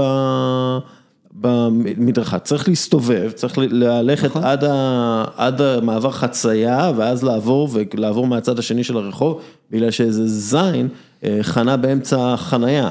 לגמרי. אם זה לרגע או לא לרגע, מה זה משנה, זה לא, זה כאילו מנעת מבן אדם נכה לעבור, כאילו, כי אתה, אתה זין, אז, אני תמיד אומר שהתפקיד שלנו... אה, אז לא היה לו, לא היה לו דברים באוטו, נגיד את זה ככה, בסוף. אני מסכים איתך, אבל שזה מה שצריך לעשות. אבל אני חושב שחלק מהתפקיד של מישהו שמתעסק בספורט ובכושר, זה בדיוק התרומה הזאת לחברה. כאילו ספורט בחברה זה דבר בריא, זה דבר נכון, זה דבר שתורם, זה דבר שמקדם את האוכלוסייה, זה דבר שמאחד את האוכלוסייה. אה, הלוואי ונהיה מספיק חכמים להתאחד סביב הספורט שלנו ולא להתעצבן מזה שנבחרת ישראל מקבלת 5-0 מדנמרק, כאילו, אתם יודעים, זה לפעמים בלתי נמנע. נדבר על זה בהמשך, אבל עזוב. אמ, אבל למשל, אה, אה, טיפוס כמו מורן סמואל, זה מישהי שבאמת צריכה, אתה יודע, היא גיבורת ישראל. נכון. זה... לגמרי. גם מבחינת האישיות וזה, היא כאילו מודל לחיקוי לא לאנשים נכים וילדות. אה, ו... לאנשים בכלל. לאנשים בכלל, נכון. זה פשוט מודל לחיקוי. והיא צריכה להיות כאילו פרזנטורית לא פחות גדולה מאשר לינוי אשרם, כלומר, מה- מהבחינה אני, הזאת. אני מסכים איתך, ואני חושב שגם מה שמורן אה, חוותה במשחקים הפראלימפיים האחרונים, בדיוק מראה על החוסן. בוא, בוא תסביר לנו קצת, כי ליווית את זה מקרוב. ספורטאית גדולה היא. אה, עקרונית, יש אה, בתוך הספורט הפראלימפי אה, סעיף של, אה, שאפשר לשפר את הכיסאות, את העזרים, שנקרא innovation, שנקרא חדשנות. אה, ביצעו איזה שינוי מסוים במושב, ולצורך העניין בגב של הכיסא, אה, שהתחרו איתו במשך שנתיים ולא היווה שום בעיה. אה, כנראה שפתאום, אתה יודע, דברים קורים, זה ההתאחדות הבינלאומית לחתירה החליטה ש, שהכיסא לא תקין, אה, ואחרי שמורן סיימה, אתם יודעים, ראשון אה, במקצה המוקדמות, הם אמרו לה, טוב, ועכשיו את מקום שמיני, כי מן הסתם לא זה, ואם את רוצה, יש לך עוד הזדמנות אה, לנסות להגיע לגמר. ולא משנה מה הסיפור, וזה לא משנה מה זה, המשנה הוא שהיא פשוט לקחה את עצמה. אה, אני מודה ומתוודה שההודעה שלי ששלחתי לה הייתה, את ארבעה וחצי חודשים אחרי לידה, לקחת סגנית אלופת עולם. כן. בלי כיסא ובלי בטיח ובלי כלום. אז אה, בינינו, בינינו, אתה יודע, קטן-? עלייך, כן. וכמו שראיתם, כאילו היא עלתה והיא הביאה את עצמה עוד יותר טובה, והיא אפילו שיפרה את הזמן, היא הורידה מהזמן איזה 38 שניות, כאילו. ודרך אגב, היה מן הסתם כל העניין הזה של הקורונה והדחיית משחקים, זה הכל הפך להרבה ברור, יותר... הפך להיות כן. נורא גם, אה, כאילו גם, תשמע, לנו בתחילת הקורונה במרץ, ששחררו אותנו קצת להתאמן, נתנו אישור להתאמן ספורטאים, אני אימנתי את מורן במקלט שלה, בבית. אני לא מכיר ספורטאים שהתאמנו במקלט בבית. והיא חתירה, כן? היא לא, היא לא אה, הרמת משקלות, כן? כן, ועבדנו עבדנו במקלט בבית. איך עובדים במקלט בבית על אז יש fucking מכונת חתירה. כן. כאילו שזה ה indoor, כאילו שמתי יש מזג אוויר לא טוב אז עובדים בזה. רגע, שנייה, אה, המכונת חתירה, אתה צריך רגליים בשביל זה. אם מסדרים כאילו את הכיסא, עושים fixture, כמו שהוא בסירה, כן. והוא לא זז, כמו שבחתירה רגילה, ופשוט נועלים אותו. היא משתמשת גב וידיים. כן. כאילו מורן חותרת במהירות הזאת למשך שתי קילומטר, רק עם הגב והידיים. כאילו, אני אני- לא יודע אם הבינו את זה. אני עושה את החתירה הזאת מדי פעם, בחדר כושר. זה הדבר הכי כאילו, הדבר כן, זה- הכי קשה, אני שונא את זה. זה כאילו. לבוא למות אחרי שלוש כן. דקות. והיא עושה את זה כאילו... כן, זה מדהים. טוב, בסדר, תשמע, עם אה, סיפורים כאלה באמת, אתה יודע, אפשר אה, למלא פודקאסט שלם, אין לנו את הפודקאסט השלם למלא את זה, אבל זה בהחלט, אה, באמת, איך לעבוד איתם, עם האנשים האלה, לפי דעתי זה משהו שצריך לדבר עליו יותר, כי אנחנו לומדים מזה לא רק עליהם, נכון. בעיקר עלינו. אה, עוד משהו? לא, תודה רבה שהזמנת אותי. תודה רבה לך שאתה הגעת, אה, ואתה עובד גם עם, כאילו, עם, עם אנשים כן, רגילים. רגילים, וכאילו בחדר כושר שלך, ב- בסטודיו, אני ב- עובד במקום שאני כביכול מזכיר, ונותן שירותים אה, בו, בהדר יוסף, באיצטדיון. אה, זהו, כאילו ספורטאים מגיעים אליי, אני עובד איתם.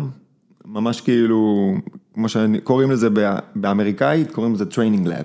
כן. כאילו באים אנשים, כמו שהם באים למוסך, מביאים את האוטו, יש לי, קנים יש את לי, האוטו. כל פעם שאני רץ, יש כן, לי כאב פה. ואני לא מצליח לרוץ, אני כאילו, הסיפור הכי מגניב היה שעבדתי עם ספורטאית מאוקראינה, שהיא מקום שלישי בלונדון, בריצת 100 מטר, קוראים לה קריסטינה סטוי. במשך עשר שנים היה תקוע על העצב של הסייאטיק. כאילו העצב הסייאטיק, וכאילו... מה זה? זה העצב שיוצא מהגב אה, התחתון, מאזור חוליות L4, L5, אה, ומגיע דרך הרגל האחורית עד כף הרגל, וברגע שהוא תקוע אז אי אפשר לעשות ספרינט. וזה היה פשוט מדהים, כאילו, לעבוד איתה, ואחרי שלושה ארבעה חודשים התחרה בתחרות שסיימה ספרינט, ארבע כפול מאה, הם לקחו שם מקום שלישי. זה נחמד, זה מגניב. כן. אה, זה נחמד לתקן. כן, זה כיף לתקן. יש בזה, זה כיף. כל אחד בצד שלו, גם אתה מתקן הרבה דברים. לא, אני, לא מתקן, אני מקסימום חושף בעיות, אני לא... אבל ככה הן מתחילות להסתדר. אה, זה החיים. כן. יש... זה... זה שעשה את התאונה הוא לא המוסכניק, זה, זה מה שאני אומר. אה, טוב, סבבה, תודה רבה לך. תודה רבה לך. יאללה, חלק הבא. אוקיי, ועכשיו איתנו עידו מינקובסקי, שידבר איתנו על, על האירוע של השבוע. דנמרק 5, ישראל 0, אנחנו לא ב-1999, ככל הידוע. זה האירוע בעצם של השבוע, אתה אומר, זה האירוע שהרעיד את המדינה. האמת היא, אני אגיד לך משהו, ואני אני חושב, אני חושב על זה כבר הרבה זמן, שהנבחרת, נבחרת הכדורגל של ישראל, ואני ראיתי את זה במיוחד באולימפיאדה, כאילו לא אוהבים אותה, לא אוהבים את הנבחרת. אמ, אני חושב שיש שם קרע שרק גדל וגדל מאז אותו אה, הפסד לדנמרק ו- וכל פרשת אה, נערות הליווי וכולי, אבל אני חושב ש, שבאמת הישראלים לא אוהבים כל כך את נבחרת ישראל. וזה, אני יכול להגיד לך עליי, אוקיי, אני לא מעניינת אותי הנבחרת, אני, אני, אה, אין לי שום מכנה משותף איתה, וזה לא, למה? דווקא אה, אה, זה המקום אולי היחידי שאתה יכול למצוא בו באמת 100% מהאוכלוסייה של מדינת ישראל. זאת אומרת, גם שחקנים שומרי שבת, גם חילונים, גם ערבים, גם שמאלנים, גם ימנים, הכל. ובטח שביציעים אתה יכול לראות את כל אה, פלגי ארץ ישראל. וזה מכניס בן אדם כמוני למתח. אסור לשקר ולחשוב שדבר מלאכותי כמו נבחרת ישראל, שהוא מלאכותי, למ- למה הוא מלאכותי? יכול באמת לשמש סמל לאומי, הוא לא יכול. אבל למה הוא הוא לא מלאכותי? יכול, אין לי שום דבר במשותף עם מישהו מלה פמיליה או את סכנין קיצוני. אין לי, אין לי איתם כלום. לא, אבל למה, למה איך זה... אני יכול לעודד אותה נבחרת כמוהם? לא, אבל בוא, בוא, אתה יודע, כי בכל זאת, בכל זאת, נבחרות במדינות אחרות הן כן גורם מאחד. הן כן גורם ש... לא, אני לאו דווקא, הם גורם מאחד לרוב. אוקיי, אני, אני לא דווקא... לכולם. אני למשל מסתכל על יוון, אוקיי? על יוון אה, ו- והדברים המדהימים שהנבחרת הזאת עשתה. אה, כן, אבל יוון זה, זה נבחרת די הומוגנית מבחינה...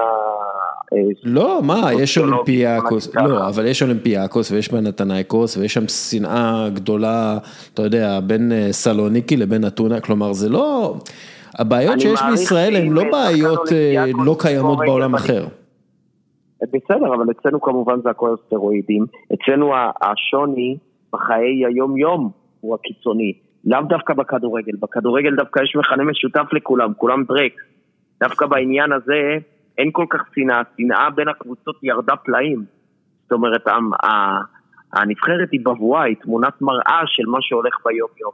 וככל שהיום-יום מפריד בינינו, הכדורגל יהיה פחות מעניין. כי ה passion פחות, אגב, ה passion פחות גם לטוב וגם לרע יהיה פחות. אני אדיש, אבל אני חייב להגיד לך דווקא בגרות שהאוהדים הראו של הנבחרת בישראל ושל התקשורת ובכלל. זאת אומרת, ההפסד לדנמרק התקבל בשוויון נפש ובצדק, נבחרת שפי 9,000 יותר טובה מאיתנו. אין לנו סיכוי נגדה.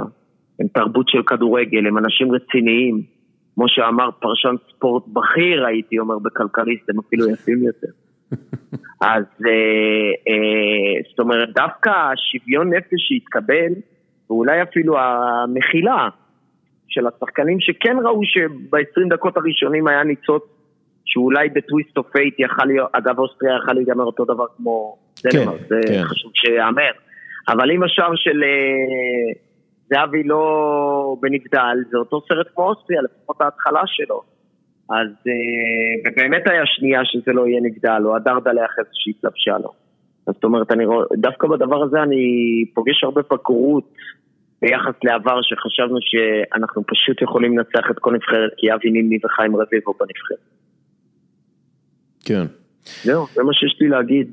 עוד פעם בשורות איוב בפי. ובוא- נהיה, אבל- איש בשורה. אתה איש בשורה. אבל בוא, בוא שנייה נחשוב באמת, איך, כלומר ההתאחדות לכדורגל בעיניי עשתה טעות, למשל שהם החזירו את אה, אצילי, כן? אה, אני חושב ש... כן, אבל אני רוצה להגיד לך משהו שאתה לא תחשוב שאני הולך להגיד. שוב, אני מבין את ה-resentment, את הטינה שלך למהלך עם אצילי. אבל הוא פשוט, סליחה שאני אומר, זה פשוט נון אישו, זה לא מעניין, לא לטובה ולא לרעה. זאת אומרת, החיבור של הקהל עם אצילי, או לא עם אצילי, אין לו קשר. אוקיי, זאת אומרת, עניין מונס דאבור לרוב מדינת ישראל הרבה יותר מפריע. למה ככה? עזוב את למה ו- ו- ו- ואיך. זה המצב הקיים, זאת אומרת, זה- כל עניין מונס דאבור הוא למשל עניין הרבה יותר נפיץ מאוהדי הנבחרת מאשר אצילי אוקיי, ברוב מדינת אז אני רציתי, אני רציתי להגיד שהעניין הזה עם אצילי והעניין הזה עם דאבו, לא, לא עזר, בוא נגיד, ל, ל, ליצירת החיבה מחדש לנבחרת הישראלית. אבל מה כן יכול ליצור יצירת? מה, מה כן, האם יש איזה משהו שההתאחדות לכדורגל יכולה לעשות בשביל שאנשים דבר ראשון, יחזרו? ההתאחדות לכדורגל לא כשירה לטפל בשום דבר מקצועי. זה גוף בירוקרטי שצריך להישאר בירוקרטי עם רישומים. אה, ככל שההתאחדות תמשיך להיות ככה, הנבחרת תראה כמוה. ב', רק ניצחונות, תאמין לי. כדורגל זה ספורט, אה, אה, תקשורת וספורט זה דבר פשוט. ככל שיש ניצחונות, כולם מעודדים אותך גם בתקשורת. אז העניין המקצועי, שנראה את הפירות שלו 20 שנה מהרגע שניקח את עצמנו בידיים, רק אז זה יקרב את הנבחרת.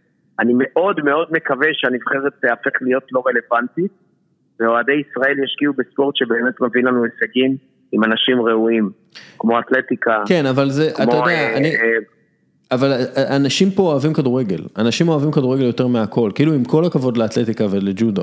אה, אה, אין בעיה, אבל יש הרבה, אני חושב שיש הרבה, הרבה, הרבה, אם לא הרבה, לפחות כמה משמעותיות שהנבחרת הרבה פחות חשובה מהליגה לאנשים, למשל בנבחרת ספרד. זה נראה לך כאילו כל ספרד מאוחדת מאחורי הנבחרת שלך, ממש לא ככה. אה, פשוט המספרים גדולים, אז הם ממלאים אצטדיונים. אבל נבחרת ספרד, אני חושב שאוהד ריאל מדריד טיפוסי יעדיף לעולם את הצלחת קבוצתו מאשר הצלחת נבחרת. ובוא נגיד ריאל מדריד זה לא כל כך נכון, כי הם יותר לאומנים, אבל ברצלונה בטוח. כן, ועדיין הם הצליחו לייצר מהנבחרת הזאת נבחרת, אה, מה, אתה יודע, מהמדינה המפורקת הזאת, נגיד את זה ככה, לא, אפילו לא מדינה מפורקת, מדינה עם, אה, אתה יודע, עם, הרבה לאומים. לא, לא הומוגנית. לא הומוגנית, כן? הם הצליחו לייצר אה, כדורגל ספרדי. כלומר, אנחנו... מעולה, זה נכון. אז איך, האם אנחנו צריכים לייצר איזשהו כדורגל ישראלי? למשל הדנים, הם מייצרים כדורגל דני על ידי זה שהם עובדים עם הקבוצות אה, ילדים, על אותם עקרונות. אגב, זה, זה מופע אנתרופולוגי מרתק מה שכתבת, אני לא ידעתי את זה. שהדנים יצרו את מה שהם רואים כמטרה נעלה של שוויון חזק, גם בנבחרת. עוזר להם גנים וגבולות שקטים, אבל בוא נגיד שאנחנו רוצים לעשות כזה דבר. הלוא זהות ממה היא נבנית?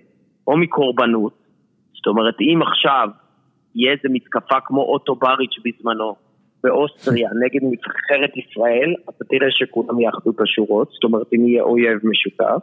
השם נקם. דמו. כן, לא סתם. בדיוק, עם החאיסמו אינשאללה.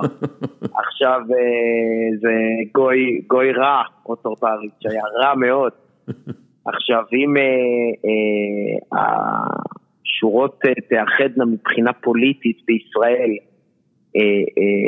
זה גם יכול להיות שזה הרבה יותר קשה בלתי אפשרי, והדבר הכי בלתי אפשרי, החייבים ביותר, זה באמת אם יהיה חבר'ה שצומחים ביחד, בנבחרות מוקדמות, במקצוענות אין קץ על הטל בן חיים ועם כישרון אין קץ על הברקוביץ', שזו המשימה הכי בלתי אפשרית. ברגע שיהיה שואו, האימבדינג יבוא ב- לבד. ואנחנו מייצרים עכשיו שלוש אפשרויות שכל אחת יותר קשה מהשנייה. אני הייתי בונה על זה פשוט של למצוא שאנשים כמוני ימצאו אויב משותף. זה יכול להיות הרבה יותר פשוט. אגב, זה יכול להזריק את המדרלנים נבחרת, לא צריך לזלזל ב- ב- בשותפות גורל. בקיצר, אתה אומר אבל כרגע שצריך שיש למצוא... כדורגל פח, מוצר פח, אה, אה, רחובות משוסעים בפועל, והיעדר אויב משותף עד לכדי אדישות לנבחרת ישראל, רק חסר לנו שתכף איראן תסכים לשחק נגדנו. אז... אה, אולי אנחנו צריכים אה, באמת לחזור לאסיה, ואז אתה משחק כל שבוע שני אה, נגד אויב משותף, אתה מבין?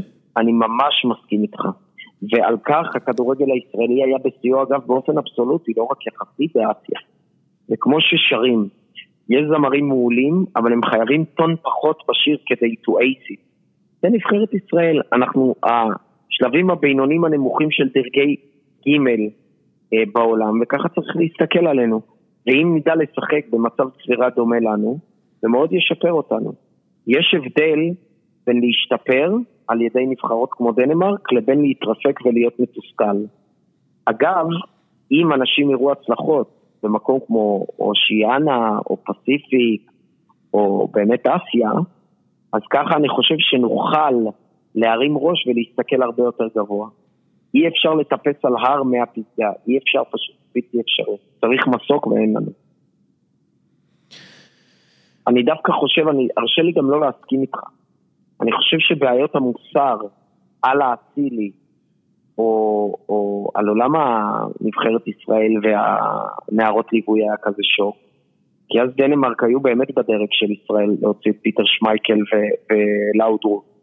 זאת אומרת, גם לנו היה ברקוביץ' שהיה ברמה הכי גבוהה של אירופה דאז. או נימני או רביבו, שהיו באמת שחקנים ייחודיים, הייתי אומר, באירופה דאז. מה שקרה זה גודל ההשפלה אל מול גודל החפיצניקיות. זאת אומרת, אם היינו מנצחים, לעולם זה לא היה מתאים. זאת אומרת, לא המוסר הציג פה, השילוב של המוסר והכישלון. אני חושב שהפעם מבינים שהכישלון לא קשור לאצילי, כי כולם לא טובים. אדרבה, אני חושב שההתעסקות באצילי פותרת, פותרת, או בדאבור פותרת מאחריות את ענייני הנבחרת, מענייני ההתאחדות, שהם האשמים המרכזיים. בתי הספר הביזיוניים שצריך לסגור אותם אחד אחרי השני. בוא תסתכל לראות את בית ספר לכדורגל של הפועל חיפה. אם זה לא נזק תברואתי, חינוכי, תרבותי ופיזי לילדים, באמת אני לא יודע מה. כן, אני בטוח, אני פשוט מכיר את זה אישית, אני בטוח שיש עוד לפחות מספר דו-ספרתי של בתי ספר נוראים כאלה בישראל. אז היית אומר, אבל בברזיל הם גדלים ברחובות, עדיף להתחשל בברזיל עם כדורי גרביים יחפים וטון הכישרון, מאשר אה, להיות ערבה בלי טעם ובלי ריח כמו בישראל. אתה יכול לפצות כמו דנמרק על חוסר כישרון עם ארגון סזיפי, שותפות גורל ודבקות במשימה, או עם כישרון כמו ברזיל, שאין לך לא את זה ולא את זה בישראל, אני חושב שהכי פשוט יהיה לתת לזה, אני לא צוחק, פשוט למות מוות טבעי, שהנבחרת לא תעניין אף אחד. זה מה שיקרה, כמו הנבחרת ישראל בכדורסל, שאלה אם היא מצליחה, אף אחד לא יודע להגיד מה ההרכב שלה. אני, אני חושב, ש... אוקיי, אני חושב שזה, אני חושב שאפשר לעשות uh, דברים, אני לא, אני לא בטוח שמי שמוביל כרגע, כן. אם אנשי ההייטק ייקחו את הכדורגל ויפריטו אותו, אז ברור שיהיה פה עוד 20 שנה מגה נבחרת ביחס לישראל כמובן. כמובן שזה יקרה. אני מכיר חברות הייטק ספורט שכל תכליתן זה לייצר תנאים פיזיולוגיים, תרבותיים, חינוכיים יותר טובים. יש ממש חממות שעוסקות בזה. הבעיה שזה בהיעדר תקציב וסמכות, אפילו לא תקציב, סמכות, זה לא יכול לקרות. אם יופרט הכדורגל מההתאחדות, כי כרגע לגוף ציבורי אחר זה לא אפשרי שזה יקרה, אז אם יופרט הכדורגל, אה, כמו שאני יודע, קרה ב, ב, ב, ב, בעולם הג'ודו, סליחה אלף אלפי הבדלות, שספונסרים גידלו את הספורטאים ולא ההתאחדויות, ההתאחדויות רק לא הפריעו, ככה מגיעים להישגים. הלוא אין סיבה שבג'ודו נהיה אימפריה, אין סיבה. אנחנו לא פיזיולוגים, אנחנו לא יפנים, אנחנו לא מחונכים, יש לנו אמצעים דלים. ברגע שמפריטים את נבחרת ישראל אה, אה, לידיים יותר מקצועיות ופחות פוליטיות, יש סיכוי שזה יצלח, ואז גם האהדה תבוא בוא תבוא. טוב, ומכאן אנחנו נקרא להחזיר את... לחזור לקרוא לאליאור רפאלוב, לא? תשמע, ליאור רפאלוב זה דבר שאתה לא יכול להסביר אותו לקהל, אתה לא יכול להסביר אותו לקהל, אתה לא מבין למה שחקן בוגר טוב, ג'נטלמן ורציני, פשוט לא מקבל את סרט הקפטן של הנבחרת. אתה פשוט לא יכול להפנים את זה.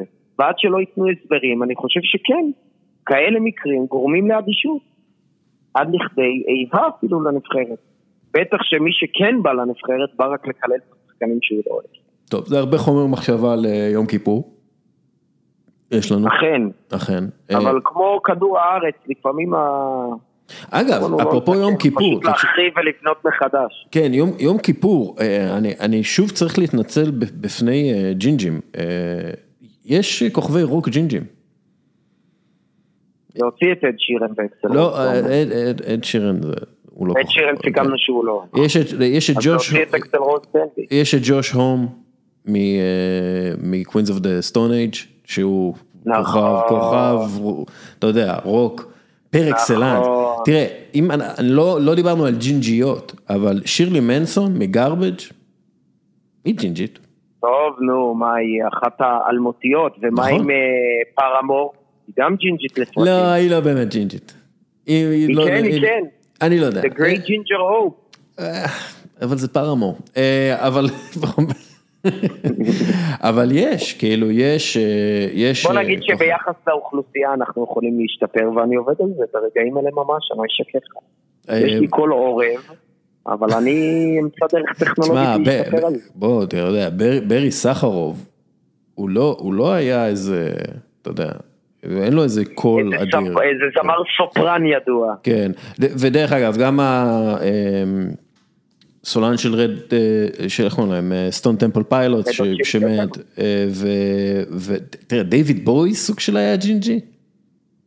טוב, דיוויד בוי אתה לא יכול להגיד שלא היה לו איזה אחי מבחינת אה, שירה. בדיוק. הוא פשוט היה מסוים. אה, לא, לא, הוא אחד מהגדולים ביותר בכל הזמנים ever, כן? אני אנסה לפצות עם טקסט ונוכחות אה, דווקא. אין, אה, כל אחד צריך לעבוד עם מה, עם מה הוא טוב בו, אחי. לא יעזור. נשמע, אני רוצה להגיד לך משהו לפני יום כיפור דווקא טוב לגבי הפודקאסט שלך. נו, אני מקבל ממש תגובות טובות מאנשים שאין סיכוי שהיית חושב שישמעו את זה. מגניב, מה, אה, מי? אני אשלח לך בפרטי. סבבה. דייב מוסטיין, אנשים דייב מוסטיין, לא בטייפ. שנייה, דייב מוסטיין הוא גם כן אה, ג'ינג'י. לא הייתי אומר. הוא נראה בלונדיני, אבל הוא בלונג'יני כזה. זהו, זה מהז'אנר של תום פטי, שהם היו ילדים ג'ינג'ים וגדלו להיות אה, בלונדינים יפים, אני לצערי נשארתי ילד ג'ינג'י. Unfortunately, כמו שאומרים. ודרך אגב, גם אה, אומרים שבילי ג'ו אה, אמסטרונג מ Green Day, גם הוא ג'ינג'י, אומרים. אוי, הלוואי, הלוואי, הלוואי, הלוואי שזה היה שם, הלוואי, זה פשוט fake news, אבל הלוואי. וגם- וכרגע קלטת מאחד מחמשת האלילים. וגם ארט אה, גרפנקל היה ג'ינג'י. קיצר, יש, יש כמה ג'ינג'ים. גם לביא זיטנר, גם היה ג'ינג'י. לא פחות ולא יותר. אתה יודע מה, אולי צריך... כן. סליחה, כן. אולי בשביל אה, להחזיר את הישראליות ל- לנבחרת הישראלית צריך להביא ג'ינג'י, צריך למצוא ג'ינג'י, חייבים למצוא איזה אין, כדורגלן פשוט ג'ינג'י. אין. מי היה גם, אני לא זוכר. כדורגלן ג'ינג'י בישראל? אוי היה- ואבוי, לא היה. שנייה, היה את הכדורגלן הברזילאי הג'ינג'י הזה שהיה פה, ז'ורג'יניו נראה לי קראו לו, לא? כן, אבל עזוב אותי מאלה, יופי, גם היה כמה סקוטים. לא, גם סקוטים, סקוטים, אני לא מדבר על כאלה. כדורגלן ג'ינג'י, לא, אתה יודע, סקולס הוא הכי מפורסם. כל בישראל. סקולס זה היה כן, הוא כאילו האולמיטי- האול- האולטימטיבי, כן. אבל אולי לא. היחיד. היה פעם, דה בריינה הוא די ג'ינג'י, אבל כאילו... מי? דה בריינה, קווין דה בריינה. כן, כן, דה בריינה, אבל הוא ג'ינג'י כזה פלטיני. דן, דן, לא, לא היה, דן- אנחנו נטפל בזה. כן, כן. טוב, אני אמצא את זה. לאבא, לאבא, אנחנו אה, נחשוב. אה, אני עכשיו, אני עכשיו רואה שהיה שחקן שקוראים לו, ועדיין יש שחקן שקוראים לו רוברט ג'ינג'ך, ג'ינג'יכשווילי. שחקן מועדון... ג'ינג'יכשווילי? כן, ביתר יבנה, ליגה ב- דרום ב'. ואתה חושב שהוא ג'ינג'י? תחשבי לי. אני, אני מחפש תמונה שלו, ואני לא מוצא. אולי זה בגרוזיני ג'ינג'י פשוט, ג'ינג'י שחרילי. אני לא יודע אם זה הוא, אבל הוא נראה קצת ג'ינג'י, כן? שם המשפחה לא, לא כל כך מבשר טובות, אבל בסדר. אה, דסקל, מי ייתן ואחרי יום כיפור יהיה לי, אה, איך אומרים? יהיה לי sign שאני נכנס לשידור, איך, איך קוראים לזה? אה, אה, זה, theme song. פתיח. אה, פתיח, פתיח. איזה פתיח אתה רוצה? אני אמצא איזה משהו. סבבה. אולי את השיר שלך. משהו, משהו, משהו כזה. אולי את השיר שלך. וואו. כן. תביא, תשלח לי, תשלח לי יהיה קובץ. מעולה. תשלח לי קובץ. נעשה אותך כוכב. וואי, דסקל, תעשה אותי כבר, אני לא מאלה שמשקרים, אני רוצה את כל השבנג. הופעות עם, דואט עם עומר אדם, אחי, וסקנדלים. אתה יודע, זה מזכיר לי שאואזיס, אה, שאלו את... אה, ה number 1 שלי בכל הזמנים, תודה. אואזיס, כן? אה, הייתי בהופעה, הייתי בהופעה שלהם בוומבלי, ההופעה האחרונה בוומבלי. הישן, נשבע לך. ומבלי הישן, הופעה האחרונה הייתי שם. בקיצר, אז תגיד שנה אני אדע את ה lineup. 1999 זה היה? 1999. אנ בפאקינג ליבבל, היית בתור הזהב, זה כמו לראות כן, כן, כן, כן. כן, כן, הייתי, הייתי שמה. לא הייתי מגזים ביטלס, אבל בהחלט אה, אואזיס אה, היו מאוד מאוד גדולים. אה, פרפרזה לפני שאתה ממשיך את הסיפור, ליאם גלגר שנים הלך עם שרשרת כסף ענקית שהיה כתוב עליה number 2, וכששאלו אותו למה, הוא אמר, because we'll always be number 2 after the Beatles. אה, וואלה. הוא לא, לא בגלל שהוא shit, וזה number 2? לא. גבר, אחי. כן, כן. אז, אה, גבר, גבר. אז שאלו את אה, נואל, אה, למה, כאילו, מה, מה הבאת מזה? כאילו, מה, מה, איך אתה מרגיש? כאילו, כמה שנים אחרי, כאילו, השיא שלהם וזה, כאילו, איך אתה מרגיש עם זה? מה, מה, מה אתה לוקח מזה? אז הוא אומר, זה היה fucking rock and roll, נהניתי מכל רגע. זה, עשינו, גבר. כן, היינו, היינו הלהקה הכי גדולה, וזה היה פשוט כיף חיים. לעשות אה, את המוזיקה הזאת מול הקהל הזה, זה היה פשוט כיף חיים. איזה תותח, איזה כן. איש מיוחד. אז הוא אמר, אני, כן, אני אהבתי את הכל. החומרים המאוחרים שלו, אגב, אני מקווה שאנחנו לא מטרילים את אה, מאות מיליוני המאזינים שלנו, אבל תשמע את החומרים המאוחרים של נואל גלגר, ואת האלבום החדש של ליאם גלגר, לא נופל מאוייזי. וואלה. אז אני, אני, אני פחות אה, התחברתי למה יש- יש ששמעתי. קשר לספורט, יש קשר לספורט. מנצ'סטר סיטי, אוהדים. חזקים מאוד שלהם. לא, עזוב את זה, קשר אקטואלי, קשר אה, פסיכופתולוגי ב- ב- בימים. אני, הם אוהדי מנצ'סטר בזמן שקינקלאדזה היה שם, שהם היו הפועל מנצ'סטר סיטי ולא בית"ר מנצ'סטר. אבל אה, הקליפ שלו לשיר וואן מהאלבום האחרון, עזוב שמדובר ביצירת אומנות אואזיסית, אולי הגדולה ב top five בכל הזמנים, וואן, עם מלל מתכתב עם הנשמה של ליאם גלגר. הקליפ הוא קנטונה, עם פרפרזה למנצ'סטר יונייטד מול מנצ'סטר סיטי, יושב זקן בבגדי מלך בטירה לונדונית, אה, נכון, אני אשכרה זוכר על את זה. כל הימים שהיו, וליאם גלגר הוא הנהג של קנטונה בבנטלי או ברולס רויס. נכון. אה, מיד בסוף הזה, וגם תכתוב על זה פוסט בבקשה. אתה יודע מה אני אעשה? ביקשו ממני כמה שירים ו- וכאלה, אני פשוט, אני אעשה fade out עם זה, לפרק. אוי, זה יהיה מדהים. סבבה. לכולנו. כן. גם לי, גם לך וגם למאזינים. כן. עידו, לפעמים יש win win situation, היחיד שמפסידים זה אקו"ם הבריטי. לגמרי. חבר'ה, שיהיה אחלה המשך פודקאסט. וגם, כן. Keep on rocking in the free world. אל תפחד, המעט שאוהב אותך איתך.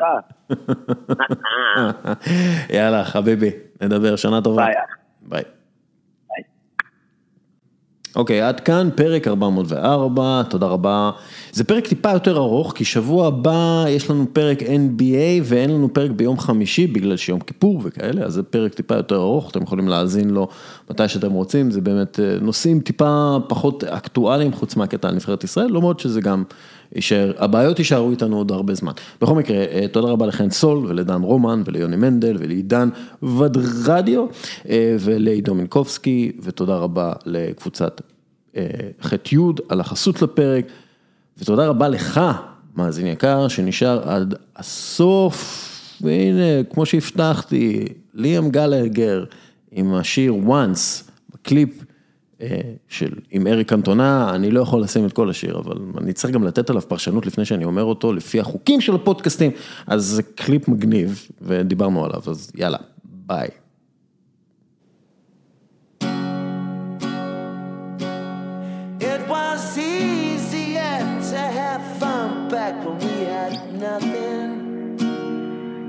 Nothing much to manage. back when we were damaged. Sometimes the freedom we wanted feels so.